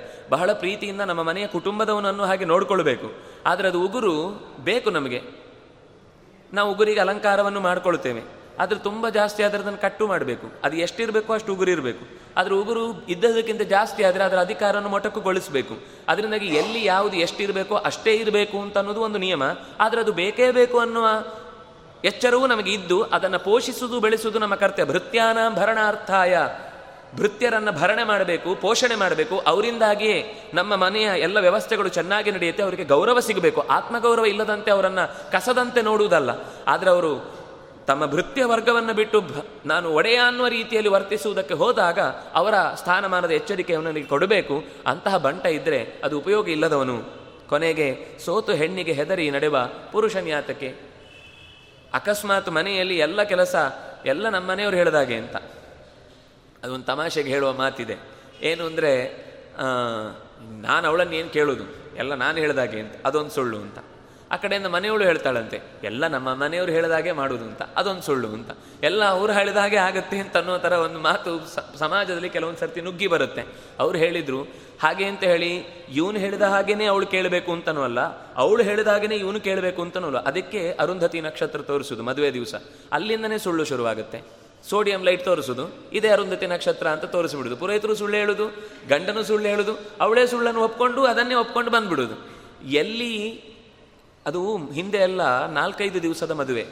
ಅದು ರಾತ್ರಿಯ ಸಂದರ್ಭದಲ್ಲಿ ಆ ಅಗ್ನ್ಯಾಧಾನವನ್ನು ಮಾಡಿದ ಹೊತ್ತಿಗೆ ಉತ್ತರ ದಿಕ್ಕಿಗೆ ಕರ್ಕೊಂಡು ಹೋಗಿ ಧ್ರುವ ನಕ್ಷತ್ರದ ಪಕ್ಕದಲ್ಲಿರುವ ಆ ಅರುಂಧತಿ ವಸಿಷ್ಠ ನಕ್ಷತ್ರವನ್ನು ತೋರಿಸುವ ಉದ್ದೇಶ ಏನು ಅಂದರೆ, ಇಡೀ ಜಗತ್ತಿನ ಜೋಡಿ ನಕ್ಷತ್ರಗಳ ವಲಯದಲ್ಲಿ ಒಂದು ಅಪೂರ್ವವಾದ ಜೋಡಿ ನಕ್ಷತ್ರ ಅರುಂಧತಿ ವಸಿಷ್ಠ. ಉಳಿದ ತುಂಬ ಜೋಡಿ ನಕ್ಷತ್ರ ಇದೆ. ಎಲ್ಲ ಜೋಡಿ ನಕ್ಷತ್ರಗಳ ಸ್ವಭಾವ ಏನು ಅಂದರೆ ಒಂದು ಸುಮ್ಮನೆ ನಿಂತಿರುತ್ತೆ, ಇನ್ನೊಂದು ಅದಕ್ಕೆ ಸುತ್ತು ಬರ್ತಾ ಇರುತ್ತೆ. ಆದರೆ ಈ ಜೋಡಿ ನಕ್ಷತ್ರದ ವಿಶೇಷ ಏನಂದ್ರೆ ಇದು ಇದಕ್ಕೆ ಸುತ್ತು ಬರುತ್ತೆ, ಇದು ಇನ್ನೊಂದಕ್ಕೆ ಸುತ್ತು ಬರುತ್ತೆ. ಅಂದರೆ ವಸಿಷ್ಠ ಅರುಂಧತಿಗೆ, ಅರುಂಧತಿ ವಸಿಷ್ಠಕ್ಕೆ ಹೀಗೆ ಪರಸ್ಪರ ಇಬ್ಬರೂ ಕೂಡ ಭಾವನಾತ್ಮಕವಾಗಿ ನಿಮ್ಮ ನಿಮ್ಮ ಗೌರವವನ್ನು ಕೊಟ್ಟುಕೊಂಡು ಅಧಿಕಾರವನ್ನು ಚಲಾಯಿಸಿ ಹೊರತು ಒಬ್ಬರ ಮೇಲೆ ಒಬ್ಬರು ದಬ್ಬಾಳಿಕೆ ನಡೆಸುವುದಲ್ಲ ಅನ್ನುವ ಎಚ್ಚರಿಕೆಯನ್ನು ಮದುವೆ ದಿವಸನೇ ತೋರಿಸುವುದು. ಅಲ್ಲಿಂದನೇ ಅವ್ಯವಸ್ಥೆ ಶುರುವಾಗಿರುತ್ತೆ. ಯಾಕೆಂದ್ರೆ ಏನು ತೋರಿಸ್ತಾ ಇದ್ದೇವೆ ಅಂತ ಪುರೋಹಿತರಿಗೂ ಗೊತ್ತಿರೋದಿಲ್ಲ ಆ ಕಡೆ ನೋಡುವ ಗಂಡು ಹೆಣ್ಣುಗಳಿಗಂತೂ ಅವ್ರು ಇನ್ನು ಬೇರೆ ಲೋಕದಲ್ಲಿ ಇರ್ತಾರೆ. ಅವ್ರು ಯಾವುದಾದ್ರೂ ವಿಡಿಯೋ ತೋರಿಸ್ತಾ ಇದ್ರೆ ಅದನ್ನು ನೋಡ್ತಾ ಇರ್ತಾರೆ. ಅವ್ರು ಅದನ್ನು ಹಾಗೆ ತೋರಿಸಿ, ಹೀಗೆ ತೋರಿಸಿ ಅಂತ ಕೈ ಎತ್ತುವುದರ ಫೋಟೋ ಸೆಷನ್ನಲ್ಲಿ ಇರ್ತಾರೆ ಹೊರತು ನೋಡಬೇಕಾದ ಅಗತ್ಯದ ಅಂತರಂಗ ಏನು? ಇದನ್ನು ಯಾರು ಹೇಳುವುದಿಲ್ಲ. ಹೇಳುವ, ಹೇಳಿದರೆ ಕೇಳುವಷ್ಟು ತಾಳ್ಮೆಯೂ ಇರುವುದಿಲ್ಲ. ಅಂದರೆ ಈ ಪರಿಸ್ಥಿತಿ ಹಾಗೆ ಇದರ ಇನ್ನೊಂದು ಮುಖ್ಯ ಅರ್ಥ ಬೇರೆ ಇದೆ. ಇದೊಂದು ಲೋಕದವನ್ನು ತಮಾಷೆ ಮಾಡಲಿಕ್ಕೋಸ್ಕರ ಹೇಳಿದ ಮಾತಿರಬಹುದು. ಆದರೆ ಅದಕ್ಕಿಂತ ಮುಖ್ಯವಾದ ಅರ್ಥ ಪ್ರತಿಯೊಬ್ಬ ಮನುಷ್ಯನಿಗೂ ಅವನ ಹೆಣ್ಣು ಅವನ ಹೆಣ್ಣು ಯಾವುದು ಅಂದರೆ ಅವನ ಮನಸ್ಸು. ಅದು ಗಂಡು ಇರ್ಬೋದು, ಹೆಣ್ಣು ಇರ್ಬೋದು. ಅವರಿಗೆ ಅವನ ಹೆಣ್ಣಿದೆ ಪ್ರಮದಾ ಬುದ್ಧಿಂತು ಪ್ರಮದಾಂ ವಿಧಿ. ಮನಸ್ಸು ಹೇಳಿದ ಹಾಗೆ ಕುಣಿತಾ ಇದ್ದಾನೆ ಅಂದರೆ ಆ ಜೀವದರ ಯೋಗ್ಯತೆ ಏನು ಹೇಳಿ? ಏನು ಯೋಗ್ಯತೆ ಇಲ್ಲ ಅಂತ ಅರ್ಥ. ಮಂದರ ಅಂತ ಹೆಸರದಿಕ್ಕೆ. ಮಂದಾನ್ನ ರಮಯತಿ. ಮಂದರನ್ನು ಚೆನ್ನಾಗಿ ಕುಣಿಸತ್ತೆ ಅಂತ. ನಮ್ಮ ಮನಸ್ಸು ಅಂತ ನಾವು ಹೇಳೋದು. ಆದರೆ ಮನಸ್ಸು ಹೇಳಿದಾಗ ನಾವು ಕೇಳುದು. ನಮ್ಮ ಫೋನು ಅಂತ ಹೇಳುದು. ಅದು ಹೇಗೆ ಆಟ ಆಡಿಸೋದು ಹಾಗೆ ನಮ್ಮ ಟೈಮನ್ನು ನಾವು ವೇಟ್, ವೇಸ್ಟ್ ಮಾಡ್ತಾ ಇರೋದು ಅದೊಂದು ಟಿಂಗ್ ಅಂದರೆ ಸಾಕು, ನಮ್ಮ ಇಡೀ ಇಡೀ ದಿವಸವೇ ಡಮ್ ಆಗುತ್ತೆ. ನಮ್ಗೆ ಒಂದು ಕ್ಷಣವೂ ಗೊತ್ತಾಗೋದು ಯಾಕೆ ಏನಾಯಿತು? ಹೇಳಲಿಕ್ಕೆ ನಮ್ಮ ಫೋನು ಅದರದ್ದು ಆಟ ಆಡಿಸೋದು ನಮ್ಮನ್ನು. ನಮ್ಮ ಅಧೀನದಿಂದ ಸೃಷ್ಟಿಯಾದ ವಸ್ತು, ಆದರೆ ನಮ್ಮನ್ನೇ ಆಳ್ತಾ ಇದೆ. ಫೋನ್ ಕೈಯಿಂದ ಕಿತ್ತುಕೊಂಡ್ರೆ ಮಕ್ಕಳ ಕೈಯಲ್ಲಿ ಒಳ್ಳೆ ಭೂತದೇವ ಬಂದ ಹಾಗೆ ಆಡ್ತಾರೆ. ಯಾಕಷ್ಟು ಅಂದರೆ ಆ ಎಡಿಕ್ಷನ್ನು ನಮ್ಮನ್ನು ಹಾಗೆ ನಮ್ಮನ್ನು ವಶಗೊಳಿಸ್ತಾ ಇದೆ. ಸೃಷ್ಟಿಸಿದ್ದು ನಾವು, ಆದರೆ ಅದಕ್ಕೆ ನಾವೇ ದಾಸರಾಗುವಂಥ ಪ್ರಸಂಗ ಬಂದರೆ ಅದನ್ನು ಇಲ್ಲಿ ಹೇಳಿದ್ದು, ಸೋತು ಹೆಣ್ಣಿಗೆ. ಮನಸ್ಸಿಗೆ ಸೋತು, ಮನಸ್ಸು ಕೊಡುವಂತಹ ಬೇರೆ ಬೇರೆ ಅಡಿಕ್ಷನ್ಗಳಿಗೆ ಸೋತು ಅಕಸ್ಮಾತ್ ಒಬ್ಬ ಸಾಧಕ ಜೀವನ ನಾನು ಬದುಕ್ತೇನೆ ಅಂತ ಯೋಚನೆ ಮಾಡಿದರೆ ಆ ಜೀವನಕ್ಕೆ ಅರ್ಥವೇ ಇಲ್ಲ, ಆ ಜೀವನಿಗೂ ಅರ್ಥ ಇಲ್ಲ ಅಂತ ಎಚ್ಚರಿಸ್ತಾ ಇದ್ದಾರೆ. ಹೀಗೆ ಅನೇಕ ಮಾತುಗಳಲ್ಲಿ ಮತ್ತು ಹೇಳ್ತಾ, ಅಕಸ್ಮಾತ್ ಜನರ ಅಪೇಕ್ಷೆಯನ್ನು ಈಡೇರಿಸದ ಒಬ್ಬ ರಾಜ ಇದ್ದಾನೆ ಅಂದರೆ ಆ ರಾಜ ಇದ್ದು ಉಪಯೋಗ ಇಲ್ಲ. ಹಿಂದೆ ಮುಂದೆ ನೋಡದೆ ಎಲ್ಲವನ್ನು ಯದ್ವಾತದ್ವಾ ಮಾತಾಡುವವನ ಜೊತೆಗೆ ನೀವು ಸ್ನೇಹ ಮಾಡಿ ನೀವು ಯಾವತ್ತು ಯಾವುದನ್ನು ಗಳಿಸ್ಲಿಕ್ಕೆ ಸಾಧ್ಯ ಇಲ್ಲ. ಯಾವ ಸಂದರ್ಭದಲ್ಲೂ ಒಂದು ವಿಷಯವನ್ನು ನೋಡಿದರೆ ಅದರ ಬರೀ ಕೊರತೆಯನ್ನೇ ಯಾರು ಹೇಳ್ತಾನೋ ಅವನ ಜೊತೆಗೆ ಬಹಳ ದಿವಸ ಇರಬೇಡಿ. ಬರೀ ಕುಂದು ಕೊರತೆಯೇ ಮಾತಾಡ್ತಾ ಇರ್ತಾರೆ.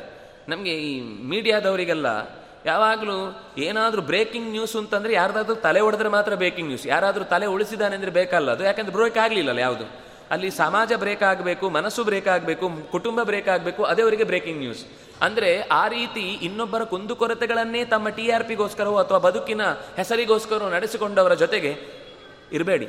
ಇದು ನಿಮ್ಮ ಬದುಕಿಗೆ ತುಂಬ ಹಾನಿ ಉಂಟು ಮಾಡುತ್ತೆ. ನಿಮ್ಮ ಮನಸ್ಸು ಮತ್ತಷ್ಟು ಹೋಳಾಗ್ತಾ ಹೋಗುತ್ತೆ. ನಿಮ್ಮ ಬದುಕು ಸಮಾಜ ಎರಡೂ ನಾಶ ಆಗುತ್ತೆ.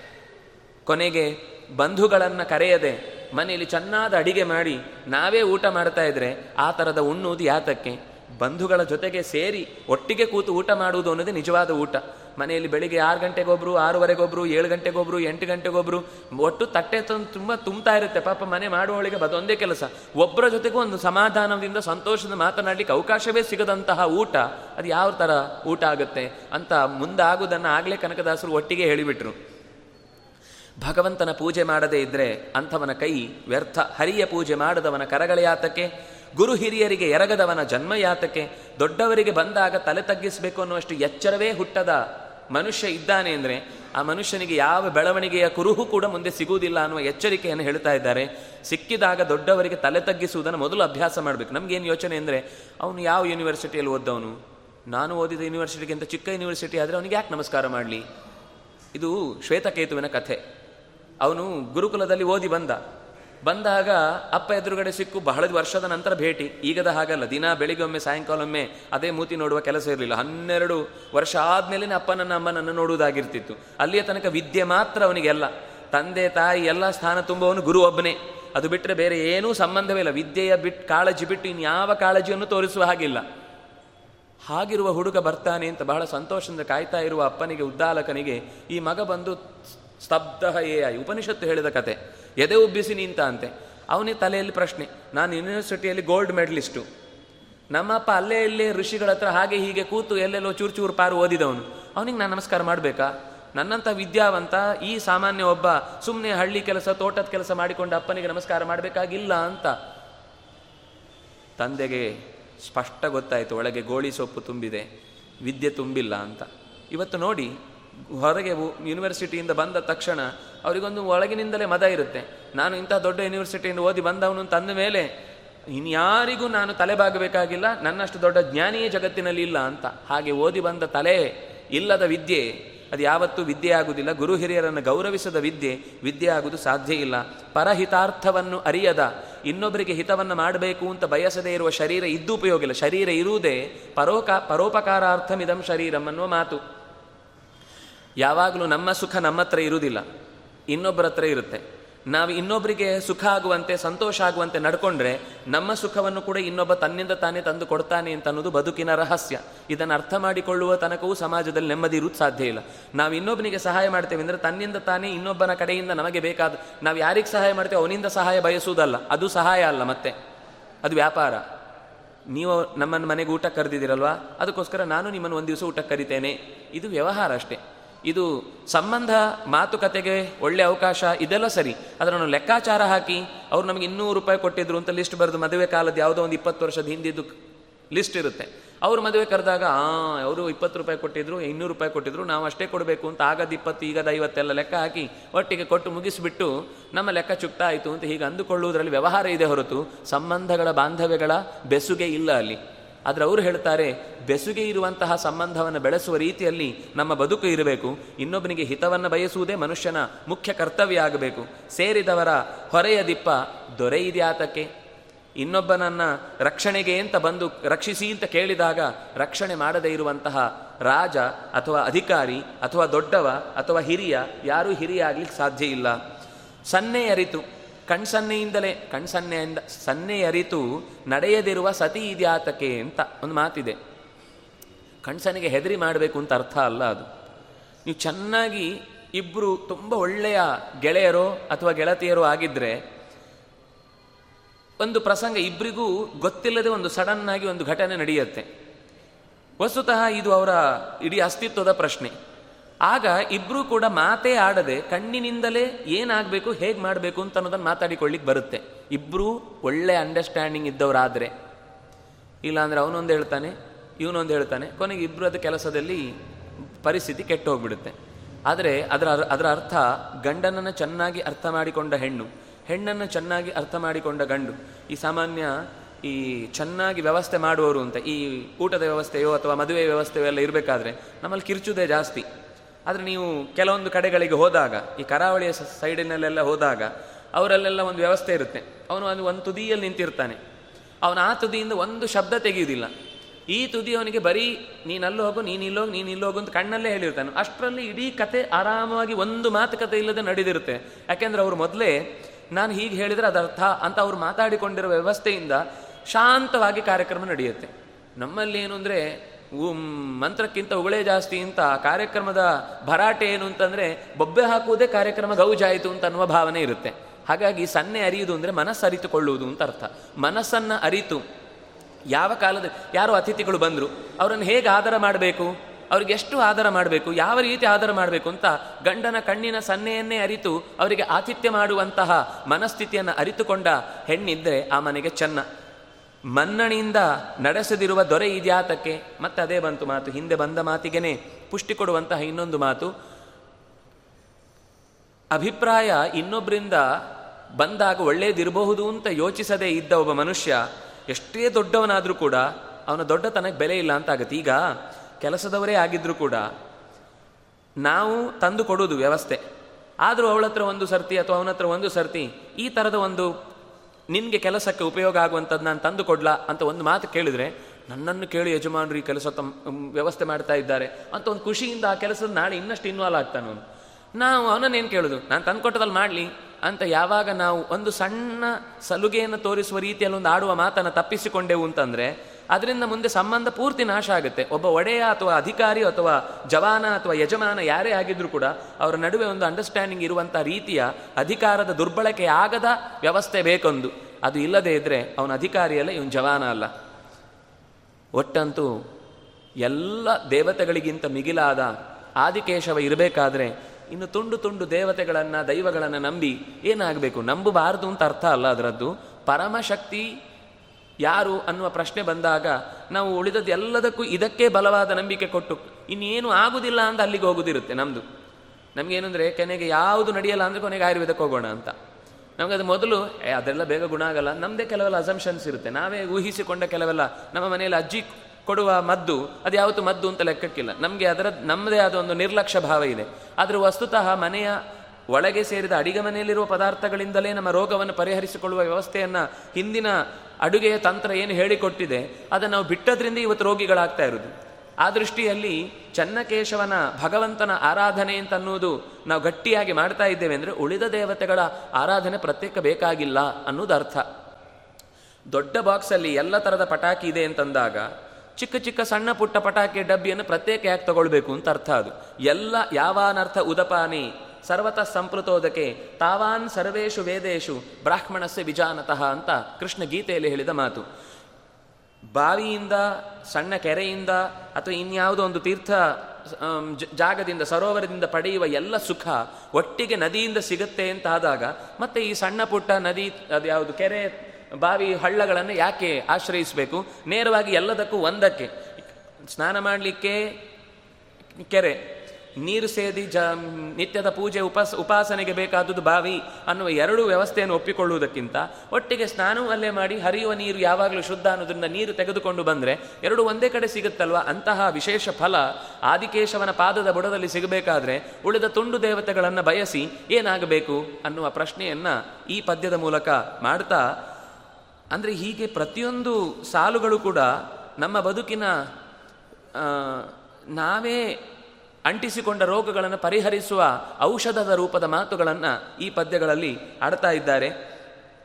ಇನ್ನು ಕೆಲವೊಮ್ಮೆ ನಾವು ಹಾಗೆ ಮಾಡ್ತೇವೆ, ಹೀಗೆ ಮಾಡ್ತೇವೆ ಅಂತೆಲ್ಲ ಅಂದ್ಕೊಳ್ತಾ ಇರ್ತೇವೆ. ಅದನ್ನು ಅವರು ತಮಾಷೆ ಮಾಡ್ತಾರೆ. ನಾವು, ನಮಗೊಂದು ತಲೆಯಲ್ಲಿದೆ. ನಾನು ದಿವಸ ದೇವಸ್ಥಾನಕ್ಕೆ ಹೋಗಿ ಬರ್ತೇನೆ. ನಾನು ತುಂಬ ಧಾರ್ಮಿಕ ನಾನು ದಿವಸ ಮನೆಯಲ್ಲಿ ತುಂಬ ತುಳಸಿ ಅರ್ಚನೆ ಮಾಡಿ ಪೂಜೆ ಮಾಡ್ತೇನೆ, ದೇವರಿಗೆ ದೀಪ ಹತ್ತಾರು ಇಡ್ತೇನೆ ನೈವೇದ್ಯಕ್ಕೆ ದೊಡ್ಡ ಹೆಡಿಗೆಯಲ್ಲಿ ಪೂಜೆ ಮಾಡ್ತೇನೆ, ದಿವಸ ಹಣ್ಣು ತರ್ತೇನೆ. ನಾನು ಮಾಡುವ ಪೂಜೆಯಿಂದಾಗಿ ದೇವರಿಗೆ ಖುಷಿ ಇದೆ. ನಮ್ಮ ಲೋಕದ ವ್ಯವಹಾರ ತುಂಬ ಕೆಟ್ಟದಾಗಿರುತ್ತೆ. ಆದರೆ ನಮ್ಮ ಆಚಾರ ವಿಚಾರಗಳು ಅಂತ ಮನೆ ಒಳಗೆ ತೋರಿಸಿಕೊಡುವ ವಾತಾವರಣ ಮಾತ್ರ ತುಂಬ ದೊಡ್ಡದಿರುತ್ತೆ. ಇದೆರಡಕ್ಕೆ ಲಿಂಕ್ ಆಗದೇ ಇದ್ರೆ ಬದುಕಿಗೆ ಏನು ಅರ್ಥ ಅನ್ನುವ ಪ್ರಶ್ನೆಯನ್ನ ಈ ಪದ್ಯದಲ್ಲಿ ಹಾಕ್ತಾ ಜಪ, ಜಪವ ಮಾಡಿದರೇನು, ತಪವ ಮಾಡಿದರೇನು ಅಂತ ಪ್ರಶ್ನಿಸ್ತಾ ಇದ್ದಾರೆ.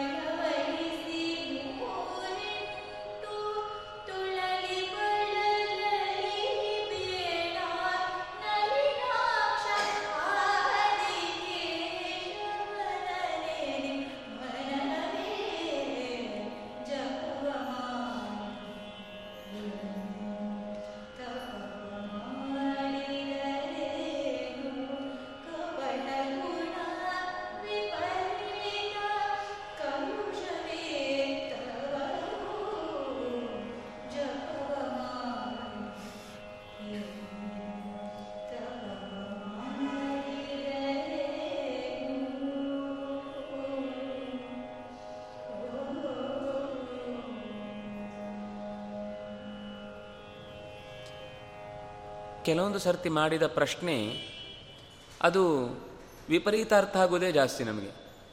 ಏನಾಗುತ್ತೆ, ಇಂಥ ಮಾತುಗಳು ಬಂದಾಗೆಲ್ಲ ಸಮಾಜದಲ್ಲಿ ಇದೇ ಪದ್ಯಗಳನ್ನು ಇಟ್ಟುಕೊಂಡು, ಜಪ ಮಾಡಬೇಕಾಗಿಲ್ಲ, ತಪಸ್ ಮಾಡಬೇಕಾಗಿಲ್ಲ, ನಾವು ಪ್ರಾಮಾಣಿಕರಾಗಿದ್ದರೆ ಸಾಕು, ನಾವು ನಮ್ಮ ನಮ್ಮ ಕರ್ತವ್ಯ ಮಾಡಿದರೆ ಸಾಕು, ಸಮಾಜಕ್ಕೆ ಒಳ್ಳೇದು ಮಾಡಿದರೆ ಸಾಕು, ಹೀಗೆಲ್ಲ ಅರ್ಥ ಮಾಡಿಕೊಳ್ಳುವುದೇ ಜಾಸ್ತಿ. ಇಲ್ಲಿ ಅವರು ಹೇಳಲಿಕ್ಕೆ ಹೊರಟ ಸಂಗತಿ ಏನು ಅಂತಂದರೆ, ಜಪ ತಪ ನಮ್ಮನ್ನು ಶುದ್ಧಗೊಳಿಸಿ ಮತ್ತಷ್ಟು ಮತ್ತಷ್ಟು ದೇವರಿಗೆ ಅಥವಾ ಸಮಾಜಕ್ಕೆ ಹತ್ತಿರ ಆಗುವಂತೆ ಮಾಡಬೇಕು ಹೊರತು, ಅದು ನಮ್ಮನ್ನು ಕೇವಲ ಬೂಟಾಟಿಕೆಯ ವೇಷಧಾರಣೆಯನ್ನಾಗಿ ನಮ್ಮನ್ನು ಬದಲಾಯಿಸಬಾರ್ದು ಅನ್ನುವ ಎಚ್ಚರಿಕೆ ಕೊಡಲಿಕ್ಕೆ ಹೊರಟ ಮಾತು ಇದು. ಹಾಗಾಗಿ ಜಪ ಅನುಷ್ಠಾನ ಅನ್ನೋದು ಪ್ರತಿಯೊಬ್ಬ ಮನುಷ್ಯನಿಗೂ ಅನಿವಾರ್ಯವಾಗಿ ತನ್ನನ್ನು ತಾನು ಅಂತರಂಗದ ಯಾತ್ರೆಯಲ್ಲಿ ಎತ್ತರಕ್ಕೆ ಕೊಂಡು ಹೋಗಲಿಕ್ಕೆ ಮಾಡಲೇಬೇಕಾದ ಕರ್ತವ್ಯ. ಅದು ಎಂಥವನಾದರೂ ಕೂಡ ನಿತ್ಯದಲ್ಲಿ ಒಂದು ಹತ್ತು ನಿಮಿಷ ತನ್ನೊಳಗೆ ತಾನು ಪ್ರಶ್ನೆ ಮಾಡಿಕೊಳ್ಳದೆ ಏಕಾಂತವನ್ನು ಅನುಭವಿಸದೇ ಇದ್ದರೆ ಅವನಿಗೆ ತನ್ನ ಬದುಕಿನ ಅನೇಕ ಸಮಸ್ಯೆಗಳಿಗೆ ಪರಿಹಾರ ಯಾವತ್ತೂ ಸಿಗ್ಲಿಕ್ಕೆ ಸಾಧ್ಯ ಇಲ್ಲ. ಅದನ್ನು ಎಚ್ಚರಿಕೆ ಕೊಡ್ತಾ, ಆದರೆ ಏನಾಗುತ್ತೆ ಸಮಾಜದಲ್ಲಿ ಅದೇ ಒಂದು ಹೊರಗಿನ ಕವಚವಾಗಿ, ಮುಖವಾಡವಾಗಿ ತಪ್ಪಿಸಿಕೊಳ್ಳುವಂತಹ ಗೊತ್ತಿಲ್ಲದೆ ದಾರಿ ತಪ್ಪುವಂತಹ ಪ್ರಸಂಗ ಬರುತ್ತೆ ಅಂತ ಎಚ್ಚರಿಸುತ್ತಾ ಒಳಗಿನಿಂದ ವಿಪರೀತವಾದ ಕಪಟ ಗುಣ ಕಲುಷವಿದ್ದವರು. ಹಾಗಾದರೆ ಉಳಿದವರು ಜಪ ಮಾಡೋದು ಕರೆಕ್ಟು ಅಂತ ಅರ್ಥ. ಯಾರು ಈ ರೀತಿ ಕಲುಷವನ್ನು ಇಟ್ಟುಕೊಂಡು ಕಪಟವನ್ನು ಮಾಡುವುದಕ್ಕಾಗಿ ಜಪ ಮಾಡ್ತಾ ಇದ್ರು ಅವ್ರ ಬಗ್ಗೆ ಪ್ರಶ್ನೆ ಮಾಡ್ತಾ ಇರೋದು. ಉಳಿದವರ ಬಗ್ಗೆ ಪ್ರಶ್ನೆ ಮಾಡ್ತಾ ಇಲ್ಲ. ಹಾಗಾದರೆ ನಾವು ಮಾಡುವುದರಲ್ಲಿ ಎಷ್ಟು ಸರಿ ಇದೆ, ಎಷ್ಟು ತಪ್ಪಿದೆ ಅಂತ ನಮ್ಮನ್ನು ನಾವು ಅವಲೋಕನೆ ಮಾಡಲಿಕ್ಕೆ ಈ ಪದ್ಯವನ್ನು ಬಳಸಿಕೊಳ್ಬೇಕು ಹೊರತು, ಈ ಪದ್ಯ ಹೇಳಿ ಉಳಿದವರನ್ನು, ಊರವರನ್ನೆಲ್ಲ ಪ್ರಶ್ನೆ ಮಾಡಲಿಕ್ಕೆ ನಮಗೆ ಹೇಳಿರುವ ಮಾತಲ್ಲ. ಇದು ನಮ್ಮ ನಮ್ಮ ನಾವು ಏನು ಬದಲಾಗಬೇಕು? ನಮ್ಮ ಒಳಗಿನ ಅಂತರಂಗದ ಶುದ್ಧತೆಯನ್ನು ಹೇಗೆ ಕಾಪಾಡಿಕೊಳ್ಬೇಕು ಅನ್ನೋದಕ್ಕೋಸ್ಕರ ಬಂದ ಮಾತು, ದಾಸರ ಮಾತು ಹೆಚ್ಚಿನವು ಹಾಗೆ. ನಾವು ತೊಡೆ ತಟ್ಟಿ ಹಾಡಿ ಮುಗಿಸ್ಬಿಡ್ತೇವೆ. ಆದರೆ ವಸ್ತುತ ಅದು ಇನ್ನೊಬ್ಬರಿಗೆ ಕೇಳಲಿಕ್ಕೋಸ್ಕರ ಇರುವ ಹಾಡಲ್ಲ. ಅದನ್ನು ಅರ್ಥ ಮಾಡಿಕೊಂಡು ನಮ್ಮಲ್ಲಿ ನಾವು ರೂಢಿಸಿಕೊಳ್ಳಿಕ್ಕೋಸ್ಕರ ಈ ಪದ್ಯದ ಬಳಕೆ ಮಾಡಿಕೊಳ್ಬೇಕು ಅಂತ. ಎಲ್ಲಿ ಸ್ತೋತ್ರ ಇದೆಯೋ ಅದನ್ನು ದೇವರಿಗೋಸ್ಕರ ಹಾಡಬೇಕು. ಎಲ್ಲಿ ಸ್ತೋತ್ರ ಅಲ್ಲದೆ ನಮಗೆ ಬುದ್ಧಿಯ ಮಾತಿದೆಯೋ ಅದನ್ನು ನಾವು ಎಷ್ಟೋ ಕೆಲವು ಹಾಡುಗಳಿವೆ. ಉಂಡ ಮೇಲೆ ಶಯನ, ಬೈ ಬೈ ತನಕ ಊಟದ ಕೆಲಸ, ಉಂಡ ಮೇಲೆ ಶಯನ. ಊಟದಲ್ಲೇ ಹೇಳ್ತಾರೆ ಅದನ್ನು. ಅವರು ಅದೇ ತಪ್ಪು ಮಾಡ್ತಿರ್ತಾರೆ, ಮತ್ತೆ ಮಲ್ಕೊಳ್ಳೋದು ಅವರು ಮಲ್ಕೊಳ್ತಾರೆ. ಆದರೆ ಈ ಹಾಡು ಮಾತ್ರ ಎಲ್ಲರಿಗೂ ಕೇಳುವಾಗಿ ಕೊನೆಗೆ ಗೋವಿಂದ ಅಂತ ಒಂದು ಸಂಕೀರ್ತನೆ ಮಾಡಿದೆವು ಅಂತ ಹೇಳ್ಕೊಳ್ಳು ಯಾರಿಗೆ ಹೇಳ್ತಾ ಇರೋದು ಅದನ್ನು? ನಾವು ಊಟ ಬಿಟ್ಟಿಲ್ಲ, ಮಲಗೋದು ಬಿಟ್ಟಿಲ್ಲ, ಮತ್ತೆ ಹಾಡು ಯಾಕೆ ಹೇಳಬೇಕು? ನಮಗೆ ಈ ಕೆಲವೊಂದು ಸರ್ತಿ ನಮ್ಮನ್ನು ತಿದ್ದಿಕೊ, ಊಟ ಮಾಡಬಾರ್ದು ಅಂತ ಅಲ್ಲಿ ಹೇಳಲಿಲ್ಲ. ಬರೀ ಊಟಕ್ಕೋಸ್ಕರ ಬದುಕು ಆಗಬಾರ್ದು, ಊಟದ ಪರಿಣಾಮ ನಮ್ಮ ಬದುಕಿನಲ್ಲಿ ಜ್ಞಾನ ಪಡೆಯುವುದಕ್ಕೋಸ್ಕರ, ದೇಹದ ಮನಸ್ಸಿನ ಶಕ್ತಿಯನ್ನು ಹೆಚ್ಚಿಸಿಕೊಳ್ಬೇಕು ಅನ್ನೋ ಎಚ್ಚರಿಕೆ ಕೊಡಲಿಕ್ಕೋಸ್ಕರ ಆ ಮಾತು ಬಂದಿದೆ. ಹಾಗಾಗಿ ಎಷ್ಟೋ ಮಾತುಗಳನ್ನು ನಾವು ನಾಲ್ಕು ಜನರಿಗೋಸ್ಕರ ಸಭೆಯಲ್ಲಿ ಕೂತು ಹಾಡಬೇಕಾದ ಮಾತಲ್ಲ ಅದು. ಅದು ನಮ್ಮ ಏಕಾಂತವನ್ನು ಪ್ರಶ್ನಿಸಿಕೊಳ್ಬೇಕಾದ ಮಾತಾಗಿ ಬಂದದರಲ್ಲಿ ಇದು ಒಂದು. ಇಲ್ಲಿ ಹೇಳುವ ಮಾತು ಆದಿಗುರುವನ್ನರಿಯದೆ ಅತ್ತಲಿತ್ತಲು ತೊಳಲಿ ವೇದಶಾಸ್ತ್ರಗಳ ನೋದಿ ಬಾಯಾರಲು ಹಾದಿಯನ್ನು ಕಾಣದಂತಿರ್ದು ಹಲವೆಂಟು ವಾದ ತರ್ಕದೊಳಿದ್ದ ಭೇದವಾದಿಗಳು ಜಪವ ಮಾಡಿದರೇನು, ತಪವ ಮಾಡಿದರೇನು? ತುಂಬ ವಾಕ್ಯಾರ್ಥಗಳು, ಶಾಸ್ತ್ರಾರ್ಥ ಚಿಂತನೆಗಳು, ಬೇರೆ ಬೇರೆ ಥರದ ಗ್ರಂಥದ ಉಲ್ಲೇಖಗಳು ಇತ್ಯಾದಿಗಳನ್ನೆಲ್ಲ ಆರ್ಭಟಿಸುತ್ತಾ ಆದರೆ ಒಳಗಿನಿಂದ ಒಂದು ದಿವಸವೂ ಏನು ಹೇಳಿದ್ದಾರೋ ಅದನ್ನು ತನ್ನ ಪ್ರಶ್ನೆಯೂ ಇದೆ. ನಾನು ಈ ಪ್ರಶ್ನೆಗೆ ಏನು ಸತ್ಯವಾದ ಉತ್ತರವನ್ನು ಕಂಡಿದ್ದೇನೆ ಅಂತ ಪ್ರ, ಪ್ರತಿಪಾದಿಸದೆ ಭೇದವಾದಿ ಅಂತಂದರೆ ಸಮಾಜದಲ್ಲಿ ಒಡಕು ಮೂಡಿಸುವಂತಹ ಮಾತುಗಳನ್ನಾಡುವ ಈ ದುಡುಕು ಮಾತುಗಳು ಬರ್ತವೆ. ಏ, ನಾನು ಓದಿದ್ದು ಸರಿ, ಅವನು ಓದಿದ್ದು ತಪ್ಪು ಅಂತ ಇದ್ದಕ್ಕಿದ್ದ ಹಾಗೆ ಸಾಮಾಜಿಕವಾಗಿ, ಸಾರ್ವಜನಿಕವಾಗಿ ಕೆಲವೊಂದು ಸರ್ತಿ ನಾವು ಒಂದನ್ನು ಖಂಡನೆ ಮಾಡಲಿಕ್ಕೆ ಹೋಗಿ ಸಮಾಜದಲ್ಲಿ ದೊಡ್ಡ ಇಬ್ಬಂದಿಯನ್ನು ತಂದಿಡುತ್ತೇವೆ ನಾವು. ಅಂತಹ ಇಬ್ಬಂದಿಯನ್ನು ತಂದು ನೀನು ಎಷ್ಟು ಜಪ ಮಾಡಿದ್ರೇನು? ಎಷ್ಟು ತಪಸ್ಸು ಮಾಡಿದ್ರೇನು ಸಮಾಜವನ್ನು ಒಗ್ಗೂಡಿಸುವ ಪ್ರಯತ್ನ ಮಾಡಬೇಕು. ಭಿನ್ನಾಭಿಪ್ರಾಯ ಖಂಡಿತ ಇದೆ. ಪ್ರತಿಯೊಂದು ಮತದಲ್ಲೂ ಅವರವರದ್ದೇ ಆದ ಕೆಲವು ನಿಲುವುಗಳಿವೆ. ಅದನ್ನು ನಾವು ಉಪಾಸನೆಯಲ್ಲಿ ಬೇಕಾದರೆ ತಂದುಕೊಳ್ಳುವುದು ಬೇಡ.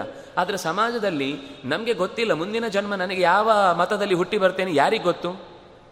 ನಮ್ಮ ಯಾನ್ ಕೇಳಿ ಅಪ್ಲಿಕೇಶನ್ ಹಾಕಿ ನಾವೇನು ಒಂದೊಂದು ಮತವನ್ನು, ಒಂದೊಂದು ಸಂಸ್ಕೃತಿಯನ್ನು ಅನುಸರಿಸಿ ಬಂದವರಲ್ಲ ನಾವು. ಈಗ ಸಿಕ್ಕಿದೆ ಭಾಗ್ಯ. ಭಾರತದಲ್ಲಿ ಹುಟ್ಟಿದ್ದೇವೆ. ಅದು ಅಪರೂಪದ ಜನ್ಮ, ಒಂದು ಮನುಷ್ಯ ಜನ್ಮದಲ್ಲಿ ಹುಟ್ಟಿದ್ದೇವೆ, ಅದು ಹತ್ತಿರದಂತಹ ಗುರುಗಳ ದೊಡ್ಡ ಸಮುದ್ರವೇ, ಸಮುದಾಯವೇ ಇರುವಂತಹ ಜಾಗದಲ್ಲಿ ಒಳ್ಳೆಯ ಸಜ್ಜನರು ಸಿಗುವಂತಹ ಒಳ್ಳೆಯ ಪರಿಸರದಲ್ಲಿ ಬಂದು ಅವ, ಅಂತಹ ಮಾತುಗಳನ್ನು ಕೇಳುವ ಅವಕಾಶವನ್ನು ಪಡೆದಿದ್ದೇವೆ. ಹೆಮ್ಮೆ ಪಡೋಣ.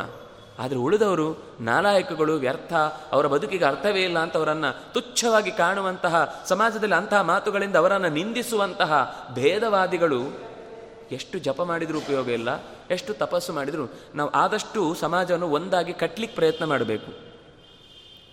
ಇದು ಒಬ್, ಒಂದು ಮತಕ್ಕೆ ಮಾತ್ರ ಸಂಬಂಧಿಸಿದ ವಿಷಯ ಅಲ್ಲ. ಎಲ್ಲ ಮತಕ್ಕೂ ಸಂಬಂಧಿಸಿದ ವಿಷಯವನ್ನು ಇವರು ಸಾರ್ವಕಾಲಿಕವಾದ ಸತ್ಯವನ್ನು ಹೇಳ್ತಾ ಇದ್ದಾರೆ. ನಮ್ಮಲ್ಲಿ ಈಗ ಒಂದೇ ಮನೆಯಲ್ಲಿ ಭಿನ್ನಾಭಿಪ್ರಾಯ ಇರುವ ತಂದೆ ಬೇರೆ ಯೋಚನೆ, ತಾಯಿ ಬೇರೆ ಯೋಚನೆ, ಮನೆಯಲ್ಲಿ ನಾವು ಟಿ ವಿ ಅಂತ ಇಟ್ಕೊಂಡಾಗಲೇ ನ್ಯೂಸ್ ನೋಡುವ ಒಬ್ಬ, ಧಾರಾವಾಹಿ ನೋಡೋಳೊಬ್ಳು ಇನ್ಯಾವುದೋ ಕಾರ್ಟೂನ್ ನೆಟ್ವರ್ಕ್ ಅಂತ ಕೂತವನು ಒಬ್ಬ, ಇನ್ಯಾವುದೋ ನನಗೆ ಸೈನ್ಸ್ ಪ್ರೋಗ್ರಾಮ್ ನೋಡಬೇಕು ಅಂತ ಹೇಳೋ ಇನ್ನೊಬ್ಬ, ಹೀಗೆ ಮನೆಯಲ್ಲೇ ನೂರಾರು ಥರದ ಯೋಚನೆಗಳಿದ್ರು ಒಂದು ಕುಟುಂಬವಾಗಿ ಬದುಕಲಿಕ್ಕೆ ಬರಲ್ವಾ? ಅದಕ್ಕೂ ಜಗಳ ಆಗುವುದಿದೆ ಎಚ್ಚರ ತಪ್ಪಿ ಹೋದಾಗ ಅದಕ್ಕೂ ಜಗಳ ಆಗುತ್ತೆ. ಆದರೆ ಮನೆಯಲ್ಲಿ ನನ್ನ ಸಮಯ ಇದು ಇದು ನಾನು ನೋಡೋ ಟೈಮ್ ನೀವು ಇದನ್ನು ಬಿಟ್ಬಿಡಿ. ಅಂತ ಅವರವರೇ ಮಾತಾಡಿಕೊಂಡ್ರೆ ಮನೆಯಲ್ಲಿ ಯಾವತ್ತೂ ಭೇದ ಭಾವ ಬರುವುದೇ ಇಲ್ಲ. ಹೀಗೆ ಒಂದು ಪರಸ್ಪರ ಹಂಚಿಕೊಂಡು ಸಮಯವನ್ನು ಮನೆಯಲ್ಲಿ ಒಂದು ಸಣ್ಣ ಟಿ ವಿಯನ್ನೇ ವ್ಯವಸ್ಥೆ ಮಾಡ್ಕೊಂಡು ನೋಡಲಿಕ್ಕಾಗಿ ಒಂದು ಕುಟುಂಬ ಉಳಿಸ್ಕೊಳ್ಳಿಕ್ಕಾಗುತ್ತೆ ಅಂದಮೇಲೆ ಸಮಾಜದಲ್ಲಿರುವ ನೂರಾರು ಥರದ ಭೇದ ಭಾವ ಇರುವ, ಭಿನ್ನಾಭಿಪ್ರಾಯ ಇರುವ, ಉಪಾಸನೆಗಳಲ್ಲಿ ವೈವಿಧ್ಯ ಇರುವ, ನೂರಾರು ಥರದ ಸಂಸ್ಕೃತಿಯ ಭಾಷೆಯ ವೈಚಿತ್ರ್ಯ ಇರುವ ಈ ದೇಶದಲ್ಲಿ ಯುನಿಟಿ ಅನ್ನೋದು ಅದು ಡೈವರ್ಸಿಟಿಯಲ್ಲೇ ಸೇರಿಕೊಂಡಿರಬೇಕು. ಯೂನಿಟಿ ಅಂದರೆ ಎಲ್ಲರೂ ಒಂದೇ ಥರದ ಮನೆ, ಒಂದೇ ಥರದ ಹೆಂಡತಿ, ಒಂದೇ ಥರದ ಕೆಲಸ, ಒಂದೇ ಥರದ ಸಂಬಳ, ಒಂದೇ ಥರದ ಕಾರು, ಒಂದೇ ಥರದ ಬಾರು ಅಂತ ಆಗುವುದಿಲ್ಲ ಎಲ್ಲದಕ್ಕೂ ಅವರವರದ್ದೇ ಆದ ಒಂದು ಯೋಗ್ಯತೆ, ಸಮಾಧಾನ, ವ್ಯತ್ಯಾಸ ಇದ್ದರೆ ಮಾತ್ರ ಬದುಕು ಸುಖ, ಬದುಕು ಚಂದ. ಇದು ಗೊತ್ತಿಲ್ಲದೇ ಏ, ವೈ, ನಾವು ಯಾವಾಗಲೂ ಇದೇನು ಎಲ್ಲ ಬೇರೆ ಬೇರೆ ಮಾಡಿದ್ದಾನೆ, ದೇವರೆಲ್ಲ ಸಮಾನವಾಗಿ ಮಾಡಬಾರ್ದಿತ್ತ ಅಂತ. ಹಾಗೆ ಮಾಡಿದ ಮೇಲೂ ಪ್ರಶ್ನೆ ಮಾಡುವವನಿಗೆ ಏನು ಸುಮ್ಮನೆ ತುರಿಕೆ ಇಲ್ಲದೆ ಸುಮ್ಮನೆ ಕೂಡಲ್ಲ. ಆಗಲೂ ಹೇಳ್ತಾನೆ ವೈ ದಿಸ್ ಮೊನಟನಸ್ ಯಾಕೆ ಇದು ಎಲ್ಲ ಒಂದೇ ಥರ ಇದೆ? ಬೇರೆ ಬೇರೆ ಮಾಡಬಾರ್ದಿತ್ತು. ಅವನ್ನೆಲ್ಲ ಸರ್ವಜ್ಞ ಅಂತ ಹೇಳ್ತೀನಿ. ಸ್ವಲ್ಪ ಬೇರೆ ಬೇರೆ ವೆರೈಟಿಗಳನ್ನು ಕೊಡಬಾರ್ದಿತ್ತ ಅಂತ ಆಗಲೂ ಪ್ರಶ್ನೆ ಮಾಡ್ತೇವೆ. ಹಾಗಾದರೆ ಪ್ರಶ್ನೆ ಮಾಡುವವನಿಗೆ ನಾಲಿಗೆ ಸುಮ್ಮನೆ ಇರುವುದೇ ಇಲ್ಲ. ಅವನು ಮಾಡ್ತಾನೇ ಇರ್ತಾನೆ. ನಾವು ಹಾಗಾದರೆ ಯೋಚನೆ ಮಾಡಬೇಕಾದ್ದೇನು? ಜಗತ್ತಿನಲ್ಲಿ ಇಷ್ಟು ಬಹುಚಿತ್ರ ಜಗತ್ ಬಹುಧಾಕರಣ ಪರಶಕ್ತಿರ ಅನಂತ ಗುಣ ಪರಮಃ. ಜಗತ್ತಿನ ಈ ವೈಚಿತ್ರಗಳನ್ನು ನೋಡಿ ಆನಂದಿಸೋಣ. ನೂರಾರು ಥರದ ಮಾತುಗಳು, ನೂರಾರು ಥರದ ಚಿಂತನೆಗಳು, ಸಿದ್ಧಾಂತಗಳು ಬರ್ತಾ ಇರ್ತವೆ. ಅವುಗಳನ್ನು ತಪ್ಪು ಅಂತ ಹೇಳೋದಲ್ಲ. ನಮ್ಗೆ ಯಾವ್ದು ಸರಿ ಅಂತ ಅನ್ಸುತ್ತೋ ಅದನ್ನು ನಾವು ಪಾಲನೆ ಮಾಡೋಣ. ಎಲ್ಲ ನಿಯಮವನ್ನು ಒಂದೇ ಸರ್ತಿ ಎಲ್ಲರೂ ಪಾಲನೆ ಮಾಡ್ಲಿಕ್ಕೆ ಆಗೋದಿಲ್ಲ. ಯಾರ್ಯಾರಿಗೆ ಯಾವ ಯಾವ ರೀತಿಯ ಉಪಾಸನೆ ಇಷ್ಟ ಆಗುತ್ತೋ ಆಯಾ ರೀತಿ ಉಪಾಸನೆ ಮಾಡಲಿ ಅನ್ನೋದಕ್ಕೋಸ್ಕರನೇ ಜಗತ್ತಿನಲ್ಲಿ ಇಷ್ಟು ಇಷ್ಟು ರೀತಿಯ ವೈವಿಧ್ಯಗಳು ಹುಟ್ಟಿದ್ದು. ಒಂದೇ ಬಣ್ಣ ಇದ್ದರೆ ಜಗತ್ತಿನಲ್ಲಿ ಚೆನ್ನಾಗಿರ್ತಿತ್ತ? ಒಬ್ಬೊಬ್ರಿಗೆ ಒಂದೊಂದು ಕಲರ್ ಇಷ್ಟ ಆಗುತ್ತೆ. ಅವರವರ ಸ್ವಭಾವಕ್ಕೆ ಅನುಗುಣವಾಗಿ ಒಂದೇ ಥರದ ರುಚಿ ಇದ್ದಿದ್ರೆ ಎಲ್ಲ ಸೀನೆ.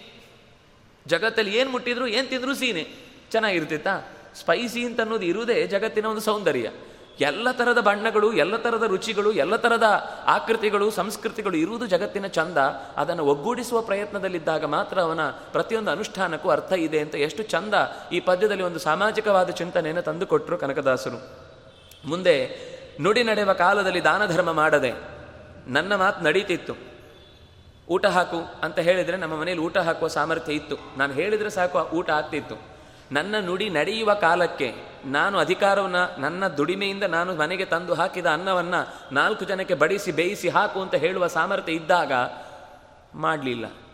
ಕೂಡಿಡಬೇಕು ಕೂಡಿಡಬೇಕು ಕೂಡಿಡಬೇಕು ಅಂತನೋ, ಅಥವಾ ಇದು ಖಾಲಿಯಾಗಿ ಹೋದರೆ ನಾಳೆಗೆ ಇಲ್ಲ ಅಂತ ಆಗುತ್ತೋ ಅನ್ನೋ ಭಯಕ್ಕೋ ಏನೋ ಮಾಡಿ ಅದನ್ನು ಮಾಡದೆ ನಾವು ಎಷ್ಟು ಜಪ ಮಾಡಿದರೆ, ಎಷ್ಟು ತಪಸ್ಸು ಮಾಡಿದರೆ ಏನು ಉಪಯೋಗ? ಮತ್ತೊಂದು ಎಚ್ಚರಿಕೆ ಕೊಡುತ್ತೆ. ಅದು ಹೇಗೆ ಅಂದರೆ ಅಡವಿಯಲ್ಲಿ ಕೆರೆ ತುಂಬಿ ಬತ್ತಿದಂತೆ. ಎಷ್ಟು ಒಳ್ಳೆಯ ಉದಾಹರಣೆ. ಕಾಡಲ್ಲಿ ಒಂದು ದೊಡ್ಡ ಕೆರೆ ಇದೆ. ಚೆನ್ನಾಗಿ ತುಂಬತ್ತೆ, ಕೊನೆಗೆ ಬತ್ತ ಹೋಗುತ್ತೆ ಊರಲ್ಲಿ ಏನಾದರೂ ಒಂದು ಕೆರೆ ತುಂಬಿದರೆ ನೂರಾರು ಜನ ಸಾಕು ಪ್ರಾಣಿಗಳಿಗೆ, ಮನುಷ್ಯರಿಗೆ ಬೇಕಾದ ತಮ್ಮ ನಿತ್ಯದ ಕರ್ಮ ಮಾಡ್ಕೊಳ್ಳಿಕ್ಕೆ ಆಗ್ತಿತ್ತು. ಕಾಡಿನಲ್ಲಿ ಯಾರಿಗೂ ಗೊತ್ತಿಲ್ಲದೆ ಇರೋ ಒಂದು ಕೆರೆ ತುಂಬಿದ್ರೂ ಒಂದೇ, ಬತ್ತಿದ್ರೂ ಒಂದೇ. ಅದು ಯಾವುದು ಉಪಯೋಗ ಇಲ್ಲ. ವಸ್ತು ಕಾಡಿಗೆ ಉಪಯೋಗ ಇದೆ, ಅದು ಬೇರೆ ಪ್ರಶ್ನೆ. ಆದರೆ ನಾವು ಮನುಷ್ಯರಾಗಿ ಒಂದು ನೂರು ಥರದ ಪ್ರಯೋಜನಗಳನ್ನು ಪಡ್ಕೊಳ್ಬಹುದು ಅಂತ ಅಂದುಕೊಂಡವರಿಗೆ ಅದರಿಂದ ಯಾವ ಲಾಭವೂ ಇಲ್ಲ. ಹಾಗೆಯೇ ಇವನು ಕೂಡ ಪಡೆದ ಸಂಪತ್ತನ್ನು ಒಳ್ಳೆಯದಕ್ಕೆ ಉಪಯೋಗಿಸಿಕೊಳ್ಳುವ ಅಧಿಕಾರ ಇದ್ದಾಗಲೂ ಅದನ್ನು ಬಳಸಿಕೊಳ್ಳದೆ ಸುಮ್ಮನೆ ಕೈ ಚೆಲ್ಲಿದ ಅಂತಂದರೆ ಅದು ಕಾಡಿನಲ್ಲಿ ಕೆರೆ ತುಂಬಿ ಬತ್ತಿದ ಹಾಗೆ. ಮಡದಿ ಮಕ್ಕಳಿಗೆಂದು ಊರವ್ರಿಗೆ ಕೊಡಲಿಲ್ಲ. ಆದ್ರೆ ಏನು ಮಾಡಿದ? ತನ್ನ ಹೆಂಡತಿಗೆ, ತನ್ನ ಮಕ್ಕಳಿಗೆ ಎಲ್ಲ ತನ್ನ ಪರಿವಾರಕ್ಕೇನೆ ಆಗಬೇಕು ಅಂತ. ಏನೇ ಬಂದರೂ, ಎಷ್ಟು ದಿವಸ ಆದರೂ ಮುಂದೆ ನನ್ನ ಪರಿವಾರದವರೇ ಅಧಿಕಾರ ತಗೊಳ್ಬೇಕು. ನನ್ನ ಪರಿವಾರದವರೇ ಮುಂದೆ ಈ ದೇಶದ ಚುಕ್ಕಾಣಿ ಹಿಡಿಬೇಕು. ನನ್ನ ಪರಿವಾರದವರೇ ಈ ಮಠದ ಮುಂದಿನ ವ್ಯವಸ್ಥೆಯನ್ನು ನೋಡಿಕೊಳ್ಳಬೇಕು ಅಂತನ್ನುವ ಹಠಕ್ಕೆ ಬಿದ್ದ ಯಾವ ಪರಂಪರೆಯೂ ಕೂಡ ಅದು ಮುಂದಿನ ಸಮಾಜಕ್ಕೆ ಒಳ್ಳೆಯ ಸಂದೇಶವನ್ನು ಕೊಡಲಿಕ್ಕೆ ಸಾಧ್ಯ ಇಲ್ಲ. ಯೋಗ್ಯ ಅರ್ಹ ಅಂತಿದ್ರೆ ಯಾರಿಗೆ ಬೇಕಾದರೂ ಕೊಡಿ. ಅದು ನಮ್ಮ ಮನೆಯವನೇ ಆಗಿರ್ಬೋದು. ಆದರೆ ಯೋಗ್ಯ ಅಲ್ಲದೆ ಅರ್ಹತೆ ಇಲ್ಲದೆ ಕೇವಲ ನನ್ನ ಮನೆಯವನು ಅಂತನ್ನೋ ಒಂದೇ ಮೋಹದ ಅಭಿ ಅಭಿ, ಅನುಮಾನದಿಂದ ಅಥವಾ ಅಭಿಮಾನದಿಂದ ಕೊಟ್ಟೆವು ಅಂತಾದರೆ ಧೃತರಾಷ್ಟ್ರನ ಮಕ್ಕಳ ಕುರುಡು ಸಂಸಾರ ಆಯಿತು. ಧೃತರಾಷ್ಟ್ರ ಮಕ್ಕಳು ತಪ್ಪು ಮಾಡ್ತಾ ಇದ್ದಾರೆ ಅಂತ ಗೊತ್ತಿದ್ರೂ ಕೂಡ ಅವ್ರು ಮಾಡಿದ ಪ್ರತಿಯೊಂದು ತಾಳಕ್ಕೂ ಕುಣದ ಆದರೆ ರಾಮ ಹಾಗೆ ಮಾಡಲಿಲ್ಲ. ತನ್ನ ಮನೆಯವಳು ತುಂಬ ಗರ್ಭಿಣಿ ಅಂತ ಗೊತ್ತಿದ್ದಾಗಲೂ ಕೂಡ ದೇಶದ ಪ್ರಜೆ ಒಬ್ಬ ಸಾಮಾನ್ಯ ಪ್ರಜೆ ರಾಜನ ಸೀತೆ ಅಂದರೆ ಇಡೀ ರಾಷ್ಟ್ರದ ಮಾತೆಯವಳು ರಾಷ್ಟ್ರದ ಮಾತೆಯ ಬಗ್ಗೆ ಇಷ್ಟು ಕೀಳಾಗಿ ಮಾತನಾಡಿಕೊಳ್ತಾ ಇರುವಂಥ ಪರಿಸ್ಥಿತಿಯನ್ನು ಒಬ್ಬ ರಾಜನಲ್ಲಿ ನಂಬಿಕೆ ಇಲ್ಲದಂತೆ ಆಗುವ ಪರಿಸ್ಥಿತಿ ಬಂತು ಅಂತಂದರೆ ಮುಂದೆ ಯಾವ ಕಾನೂನು ಕೂಡ ಜನರಲ್ಲಿ ನಡೆಯದೆ ಹೋದೀತು. ಅದಕ್ಕೋಸ್ಕರ ಸೀತೆಯನ್ನು ಬಿಡುವ ಪ್ರಸಂಗ ಮಾಡಿದ. ಅವನಿಗೆ ಕುಟುಂಬ ದೊಡ್ಡದಾಗಲಿಲ್ಲ, ರಾಷ್ಟ್ರ ದೊಡ್ಡದಾಯಿತು. ನಾವು ರಾಷ್ಟ್ರ ದೊಡ್ಡದು ಅಂತ ಚಿಂತಿಸಬೇಕು ಕುಟುಂಬ ದೊಡ್ಡದು ಅಂತ ಚಿಂತಿಸಬೇಕು. ಹೆಂಡತಿ ಮಕ್ಕಳಿಗೋಸ್ಕರನೇ ಮಾಡಿಟ್ಟ ಮಾಡಿಟ್ಟ ಮಾಡಿಟ್ಟ ಊರವರಿಗೆ ಒಂದು ಪೈ ಕೊಡಲಿಲ್ಲ ಅಂತ ಅನ್ನುವ ಸ್ಥಿತಿಯಲ್ಲಿ ಕೊನೆಗೆ ಹೇಳೋದು ಊರು ಹಾಗೆ ಅಲ್ವಾ? ಅವನು ಎಷ್ಟು ಕೋಟಿ ಸಂಪಾದನೆ ಮಾಡಿದ್ರೇನು ಸಮಾಜಕ್ಕೆ ಏನು ಮಾಡಲಿಲ್ಲ. ಸುಮ್ಮನೆ ಅವನು ಮಾಡಿದ, ಅವನಿಗೆ ಮನೆ ಕಟ್ಕೊಂಡ, ಅವನೇ ನೂರಾರು ಅಂತಸ್ತಿನ ಮನೆ ಕಟ್ಟಿಕೊಂಡ, ಕಾರು ಬಾರುಗಳಲ್ಲಿ ಓಡಾಡಿದ ಸಮಾಜಕ್ಕೆ ಏನು ಅವನನ್ನು ಯಾರು ನೆನ್ಪಿಟ್ಕೊಳ್ಳಲ್ಲ. ಅವನು ಸತ್ತಾಗ ಅವನ ಜೊತೆಗೆ ಅವನ ಹೆಸರು ಸಾಯತ್ತೆ. ಹೇಳಿ ನೋಡೋಣ ಇನ್ನೂರು ವರ್ಷ, ಮುನ್ನೂರು ವರ್ಷದ ಹಿಂದಿನ ಒಬ್ಬ ಮಿಲಿಯನೇರ್ನ ಹೆಸರನ್ನ. ಆದರೆ ಋಷಿಗಳ ಹೆಸರು ಸಾವಿರಾರು ಸಾವಿರ ವರ್ಷದ ಹಿಂದಿನದ್ದು ಈಗಲೂ ನೆನಪಿದೆ ನಮಗೆ. ವಿಶ್ವಾಮಿತ್ರ ನೆನಪಿಸಿಕೊಳ್ತೇವೆ ರಾಣಾ ಪ್ರತಾಪನ ನೆನಪಿಸಿಕೊಳ್ತೇವೆ ಸಮಾಜಕ್ಕಾಗಿ ಯಾರು ದುಡಿದಿದ್ದಾರೋ, ಸಮಾಜಕ್ಕಾಗಿ ಯಾರು ತಲೆಯನ್ನು, ತೋಳನ್ನು ಉಪಯೋಗಿಸಿಕೊಂಡಿದ್ದಾರೋ, ಅವರೆಲ್ಲರ ಚರಿತ್ರೆ ಇತಿಹಾಸದಲ್ಲಿ ದಾಖಲೆ ಆಗುತ್ತೆ. ಆದರೆ ಯಾರು ಸಮಾಜಕ್ಕಲ್ಲದೆ ತನಗೋಸ್ಕರ ಅಂತ ಎಷ್ಟು ದೊಡ್ಡ ಸಂಪಾದನೆ ಮಾಡಿ ಮಳಿಗೆ ಮಳಿಗೆಗಳನ್ನು ಕಟ್ಟಿಕೊಂಡಿದ್ರು, ಅದು ಕೊನೆಗೆ ಅವನ ಸಮಾಧಿಯಾಗಿ ಉಳಿಯುತ್ತೆ ಹೊರತು ಅವನ ಹೆಸರು ಶಾಶ್ವತವಾಗಿ ಉಳಿಲಿಕ್ಕೆ ಸಾಧ್ಯ ಇಲ್ಲ. ಹೆಸರು ಎರಡು ರೀತಿ ಉಳಿಯುತ್ತೆ. ಕೆಟ್ಟದ್ದಕ್ಕೂ ಉಳಿಯುತ್ತೆ ಒಳ್ಳೇದಕ್ಕೂ ಉಳಿಯುತ್ತೆ ಒಳ್ಳೇದಕ್ಕೆ ಉಳಿದ್ರೆ ಎಷ್ಟು ಜನ ಎಷ್ಟು ಸರ್ತಿ ನೆನಪಿಸ್ಕೊಳ್ತಾರೋ ಅಷ್ಟು ಪುಣ್ಯ ಅವನಿಗೆ ಪಾಸ್ ಆಗ್ತಾ ಇರುತ್ತೆ. ಕೆಟ್ಟದನ್ನು ಎಷ್ಟು ಜನ ಎಷ್ಟು ಸರ್ತಿ ನೆನಪಿಸ್ಕೊಳ್ತಾರೋ ಅಷ್ಟು ಪಾಪ ಅವನು ಅಂಥ ಒಬ್ಬ ಹಿಡಿಶಾಪ ಹಾಕಿ ಬೈತಾ ಇರ್ತಾರೆ ಇಂಥ ಒಬ್ಬ ರಾಜ ಇರಲಿಲ್ಲ. ಇಂಥ ರಾಜ ಇದ್ರೆ ಎಷ್ಟು ಬಿಟ್ಟರೆ ಎಷ್ಟು, ಇವನಂತೆ ಯಾರು ಇರಬಾರ್ದು ಅಂತ ಬೈಕೊಳ್ಳುವ ರೀತಿ ಇದ್ರೆ ಪಾಪವು ಅಷ್ಟೇ ಕಾಲ ಅವನ ಜೊತೆಗೆ ಸೇರಿಕೊಂಡು ನರಕದಲ್ಲೇ ಒದ್ದಾಡಬೇಕಾಗತ್ತೆ. ಏನು ನಮ್ಗಾದ್ರೆ ಏನು? ನಾವು ಈಗ ಇದ್ರೆ ಸರಿ, ನಮ್ಗೆ ಬೇಕಾದಾಯ್ತು ಮಂದೆ ಬೈಕೊಳ್ಳೋರು ಬೈಕೊಳ್ಳಿ ಅಂತ ಇವತ್ತಿನ ಒಂದು ನೆಗೆಟಿವ್ ಫಾರ್ಮ್ ಸಮಾಜದಲ್ಲಿ ತುಂಬ ಗಟ್ಟಿಯಾಗಿ ಕ್ರಿಯೇಟ್ ಆಗ್ತಾ ಇದೆ. ಅದರ ಪರಿಣಾಮ ನಮಗೆ ಪುನರ್ಜನ್ಮದ ಬಗ್ಗೆ ಗೊತ್ತಿಲ್ಲ. ಕರ್ಮ ಅನ್ನೋದು ಮುಂತೆ ನಮ್ಮನ್ನು ನಾವೇ ಮಾಡಿದ್ದು ತಿನ್ನತ್ತೆ ಅಂತನ್ನುವ ಎಚ್ಚರ ಇಲ್ಲದೇ ಇರುವ ಕೆಟ್ಟ ಪರಿಣಾಮವನ್ನು ನಾವು ಸಮಾಜದಲ್ಲಿ ಕಾಣ್ತಾ ಇದ್ದೇವೆ. ಹೀಗೆ ಈ ಹೆಂಡತಿ ಮಕ್ಕಳಿಗೋಸ್ಕರ ಏನೇ ಒಡವೆ ಸಂಪಾದನೆ ಮಾಡಿ, ದೊಡ್ಡ ಆಸ್ತಿ ಪಾಲ, ಆಸ್ತಿಯನ್ನು ಸಂಗ್ರಹ ಮಾಡಿಟ್ಟರೂ ಕೂಡ ಯಮನ ಭಟ್ಟರು ಹಿಡಿಲಿಕ್ಕೆ ಆಗ ಅವನು ಯಾವ ಜಪವೂ ರಕ್ಷಿಸುವುದಿಲ್ಲ, ಯಾವ ತಪಸ್ಸು ಅವನನ್ನು ರಕ್ಷಿಸುವುದಿಲ್ಲ. ಕೊಂಡು ಹೋಗಿ ನರಕಕ್ಕೆ ಹಾಕತ್ತೆ. ಹಾಗಾಗಿ ಕಟ್ಟಿಗೊಳಗಾಗ್ತಾನೆ. ಆ ಕಟ್ಟಿನಿಂದ ಯಾರೂ ತಪ್ಪಿಸಿಕೊಳ್ಳಿಕ್ಕೆ ಸಾಧ್ಯ ಇಲ್ಲ. ಅಲ್ಲ, ದಾನ ಮಾಡಿದವನು ತಪ್ಪಿಸಿಕೊಳ್ತಾನ ಅಂದರೆ? ದಾನ ಮಾಡಿದವನು ತಪ್ಪಿಸಿಕೊಳ್ಳುವುದಿಲ್ಲ. ಅವನ ದೇಹದ ಯಥಾವತ್ತಾದ ಜೀವಮಾನದ ಆಯುಷ್ಯದ ಕಾಲ ಮುಗಿದ ಮೇಲೆ ಅವನು ಯಮನ ಪಟ್ಟಣಕ್ಕೆ ಹೋಗಬೇಕಾಗತ್ತೆ. ಆದರೆ ಯಮನ ಪಟ್ಟಣದಲ್ಲಿ ಎರಡು ರೀತಿ ಇದೆ. ಯಮ ಅಂದರೆ ಒಂದು ಅತ್ಯಂತ ಸುಂದರವಾದ ಸಜ್ಜನರನ್ನು, ಸಾಧುಗಳನ್ನು ಸ್ವರ್ಗಕ್ಕೆ ಕಳಿಸುವ ಒಂದು ರೂಪ ಇದೆ.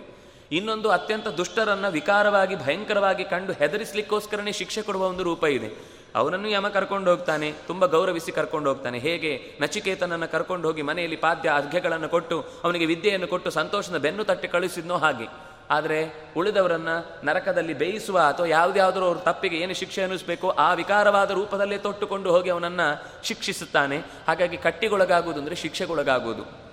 ಚಳಿ, ಮಳೆ, ನಮ್ಮಲ್ಲಿ ಕೆಲವೊಂದು ಸರ್ತಿ ಈ ವ್ರತವನ್ನು ಮಾಡುವಾಗ ತುಂಬ ಕಡಾಖಂಡಿತವಾಗಿ ಕಟ್ಟುನಿಟ್ಟಾಗಿ ವ್ರತಗಳನ್ನು ಪಾಲಿಸುವುದಿದೆ. ಎಷ್ಟೇ ಚಳಿ ಇರಲಿ, ಬೆಳಿಗ್ಗೆ ಕರೆಕ್ಟು ನದಿಯಲ್ಲಿ ಹೋಗಿ ಮುಳುಗು ಹಾಕಬೇಕು. ಖಂಡಿತ ಹಾಕ್ತಾನೆ. ಖಂಡಿತ ಅದರಲ್ಲಿ ತಪ್ಪಲ್ಲ.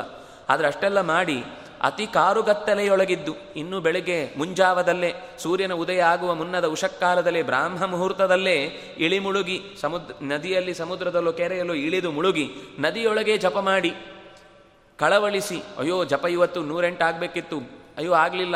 ಸಾಮಾನು ವಸ್ತು ತರಲಿಲ್ಲ, ಪೂಜೆಗೆ ವಸ್ತು ತಂದಿಡಲಿಲ್ಲ. ಅವ್ರು ಹಾಳಾಗೋಗ್ಲಿ, ಇವ್ರು ಬೈಕೊಳ್ಳಿ ಇಂಥ ನೂರಾರು ಯುದ್ಧದ ಪ್ರಕ್ರಿಯೆಯನ್ನೆಲ್ಲ ಪೂಜೆಯಲ್ಲೇ ಯುದ್ಧವಾಗಿ ಮಾಡಿ ಹಲುಬುತ ಬಳಲಲು. ನಾವು ಜಪ ಮಾಡುವಾಗ, ಅಯ್ಯೋ, ಇನ್ನೂ ನೂರೆಂಟು ಜಪ ಆಗಬೇಕಾ? ಆಗಲಿ, ಬೇಗ ಬೇಗ ಮಾಡೋಣ ಅಂತ ಮಣಿಯನ್ನು ಅಲ್ಲಾಡಿಸಿದ್ದೇ ಅಲ್ಲಾಡಿಸಿದ್ದು. ಆದರೆ ಒಳಗಿನಿಂದ ದೇವರ ಬಗ್ಗೆ ಯೋಚನೆ ಇಲ್ಲ. ನೂರೆಂಟು ಯಾವಾಗ ಮುಗಿಯತ್ತೆ ಅಂತ ಕಾಲು ನೋವು ತಲೆನೋವು, ನಿಂತ ಚಳಿ, ಗಡಗಡ ನಡುಗ್ತಾ ಇದೆ. ಇದು ಚಳಿ ಎಷ್ಟು ಕೆಟ್ಟದಾಗಿದೆ. ಇಂಥ ಚಳಿಯಲ್ಲಿ ನಾನು ಜಪ ಮಾಡಬೇಕಿತ್ತ ಅಂತ ಬೈಕೊಂಡು ಜಪ ಮಾಡಿದ್ರೂ ಕಲುಷವೇ ತುಂಬಿಕೊಂಡಿತು ಮನಸ್ಸಿನಲ್ಲಿ, ಹಲುಬೇ ತುಂಬಿಕೊಂಡಿತು ಆ ಹಲುಬನ್ನು ಬಿಟ್ಟುಕೊಳ್ಳದೆ, ಬಳಲದೆ ನಾವು ಮಾಡದೇ ಇದ್ದರೆ ಪ್ರೀತಿಯಿಂದ ಮಾಡಬೇಕು. ಯಾವುದೇ ಮಾಡುವ ಚಿಂತನೆ, ಕೆಲಸ, ಸ್ತೋತ್ರ, ಪಾರಾಯಣ ಮಾಡುವಾಗ ಯಾವಾಗಪ್ಪ ಮುಗಿಯತ್ತೆ ಅಂತ ಮಾಡಿದ್ರೆ ಉಪಯೋಗ ಇಲ್ಲ. ನಾನು ಮಾಡಬೇಕಾದ ಕರ್ತವ್ಯ ಇದನ್ನು ಮಾಡಲೇಬೇಕು. ಕರ್ತವ್ಯಮೇವೇತಿ ಮನಃ. ಇದು ಮಾಡಲೇಬೇಕಾದ ಕರ್ತವ್ಯ ಅಂತ ಎಚ್ಚರದಿಂದ ಮಾಡಿದಾಗ ನಳಿನಾಕ್ಷ ಆದಿಕೇಶವನ ನೆನೆದರೆ ಹಾಗೆ ಭಗವಂತನ ಪ್ರೀತಿಯ ಸಂಪಾದನೆಯನ್ನು ಮಾಡಲಿಕ್ಕೋಸ್ಕರ ಭಗವಂತನ ಮೇಲೆ ಪ್ರೀತಿ ಇಟ್ಟೇ ಮಾಡಿದರೆ ಆಗ ನಾವು ಜಪ ಮಾಡಿದ್ದಕ್ಕಾಗಲಿ, ತಪಸ್ಸು ಮಾಡುವುದಕ್ಕಾಗಲಿ, ತಪಸ್ಸು ಅಂದರೆ ಕಾಡಿಗೆ ಹೋಗುವುದಲ್ಲ. ತಪಸ್ಸು ಅಂದರೆ ನಮಗೆ ಬಂದ ಕಷ್ಟಗಳನ್ನು ಸಹಿಸಿಕೊಂಡು ದೇವರನ್ನು ಬೈಯದೇ ಇರುವುದು. ನಮ್ಮ ಸುತ್ತಲಿನ ಜನರನ್ನು ಬೈಯದೇ ಇರುವುದು. ಸಫರ್ ಆಗುವುದು ಅಂದರೆ ನಾವು ಸುತ್ತಲಿನ ಬೈಕೊಳ್ಳುವುದನ್ನೇ ಮಾಡುವುದು ಏನು ಅಂತಂದರೆ ಅವನದು ಸರಿ ಕೊಡಲಿಲ್ಲ, ಇವನು ಸರಿ ಮಾಡಲಿಲ್ಲ, ಬೆಳಗ್ಗೆ ಹಾಲು ಲೇಟ್ ಆಯಿತು, ಎಲ್ಲ ಲೇಟ್ ಆಗೋಯಿತು ಕರೆಂಟ್ ತಪ್ಪಿ ಹೋಯಿತು, ಹಾಗಾಗಿ ಸ್ನಾನ ಲೇಟ್ ಆಯಿತು, ಬೆಳಗ್ಗೆ ಗಾಡಿಗೆ ಸರಿಯಾಗಿ ಕೈ ಕೊಡ್ತು, ಅದಕ್ಕೋಸ್ಕರ ಲೇಟ್ ಆಯಿತು ಅಂತ ನಾವು ನಮ್ಮ ಎಲ್ಲ ತಪ್ಪುಗಳನ್ನು ಯಾವುದೋ ಒಂದು ಜಡ ಪದಾರ್ಥವೋ ಅಥವಾ ನಮ್ಮಲ್ಲಿ ಬೈಸ್ಕೊಳ್ಳಿಕ್ಕೆ ಅಂತ ಇರುವಂತಹ ಮಂದಿಯನ್ನೇ ಬೈಕೊಂಡು ಬದುಕುವುದರಿಂದ ಯಾವ ಕೆಲಸವೂ ಸಿದ್ಧ ಆಗುವುದಿಲ್ಲ. ಏನಾದರೂ ಅದು ಕಾಲಕ್ಕೆ ಸರಿಯಾಗಿ ನಡೆಯುತ್ತಾ ಇದೆ ಅಂತ ಅಚಾತುರ್ಯಗಳು ನಡೆದಾಗಲೂ ಸಹಿಸಿಕೊಂಡು ಇದೂ ಕೂಡ ಭಗವಂತ ನನ್ನನ್ನು ಮಾಡ್ತಿರುವ ಪರೀಕ್ಷೆ ಅಂತ ಯಾರು ಸಹಿಸ್ತಾನೋ ಅದೇ ತಪಸ್ಸು.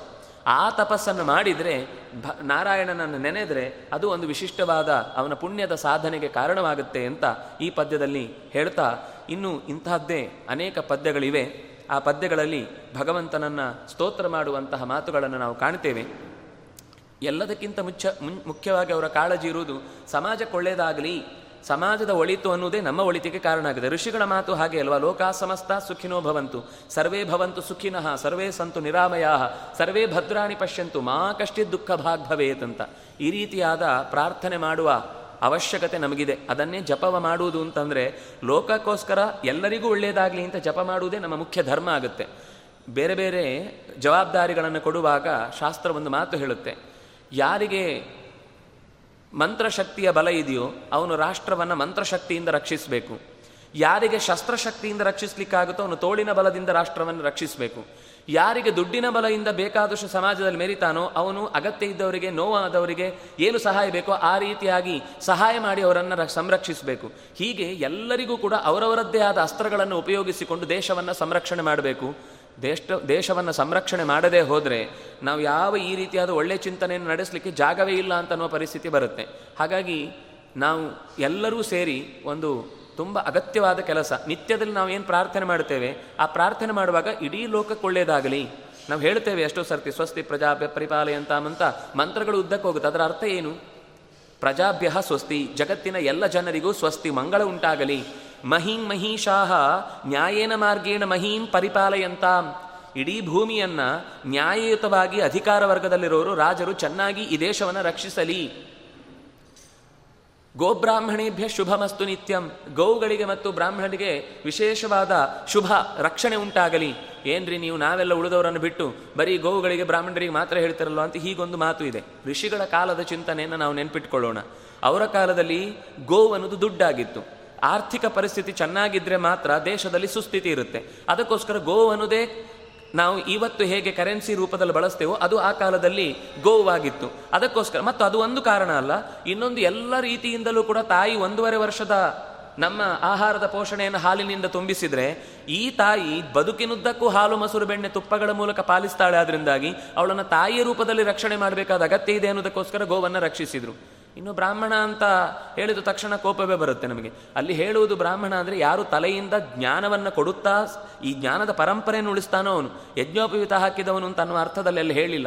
ಉಚ್ಚವಾದ ಶಾಸ್ತ್ರದ ಚಿಂತನೆ, ಉಚ್ಚವಾದ ದೂರದ ನಿಲುವು ದೇಶಕ್ಕಾಗಿ, ಜಗತ್ತಿಗಾಗಿ ಒಳಿತಾಗಬೇಕು ಅಂತ ಯೋಚಿಸುವ ಯಾವೆಲ್ಲ ತಪಸ್ವಿಗಳು, ವಿಜ್ಞಾನಿಗಳು ತಪಸ್ವಿಗಳೇ. ನಿರಂತರ ಒಂದು ವಿಷಯದ ಬಗ್ಗೆ ಯೋಚನೆ ಮಾಡಿ ಜಗತ್ತಿಗೆ ಒಳ್ಳೆಯದಾಗಲಿ ಅಂತ ಬಯಸುವಂತಹ ತಪಸ್ವಿಗಳಿಗೆಲ್ಲ ರಕ್ಷಣೆ ಆಗಲಿ. ಜ್ಞಾನ ರಕ್ಷಣೆ ಆದರೆ ತನ್ನಿಂದ ತಾನೇ ಉಳಿದದ್ದೆಲ್ಲವೂ ಹೇಗೆ ಪರಿ, ಪರಂಪರೆಯಿಂದ ಬರುತ್ತೋ ಅದೆಲ್ಲ ರಕ್ಷಣೆ ಆಗುತ್ತೆ ಅನ್ನೋ ಅರ್ಥದಲ್ಲಿ ಆ ಮಾತು ಬಂತು. ಕೊನೆಗೆ, ಯಾರನ್ನು ಬಿಡಲಿಲ್ಲ? ಲೋಕಾಹ ಸಮಸ್ತಾಹ ಸುಖಿನೋ ಭವಂತು. ಇಡೀ ಲೋಕಕ್ಕೆ ಒಳಿತಾಗಲಿ ಅನ್ನುವ ಪ್ರಾರ್ಥನೆ ಇದೆ.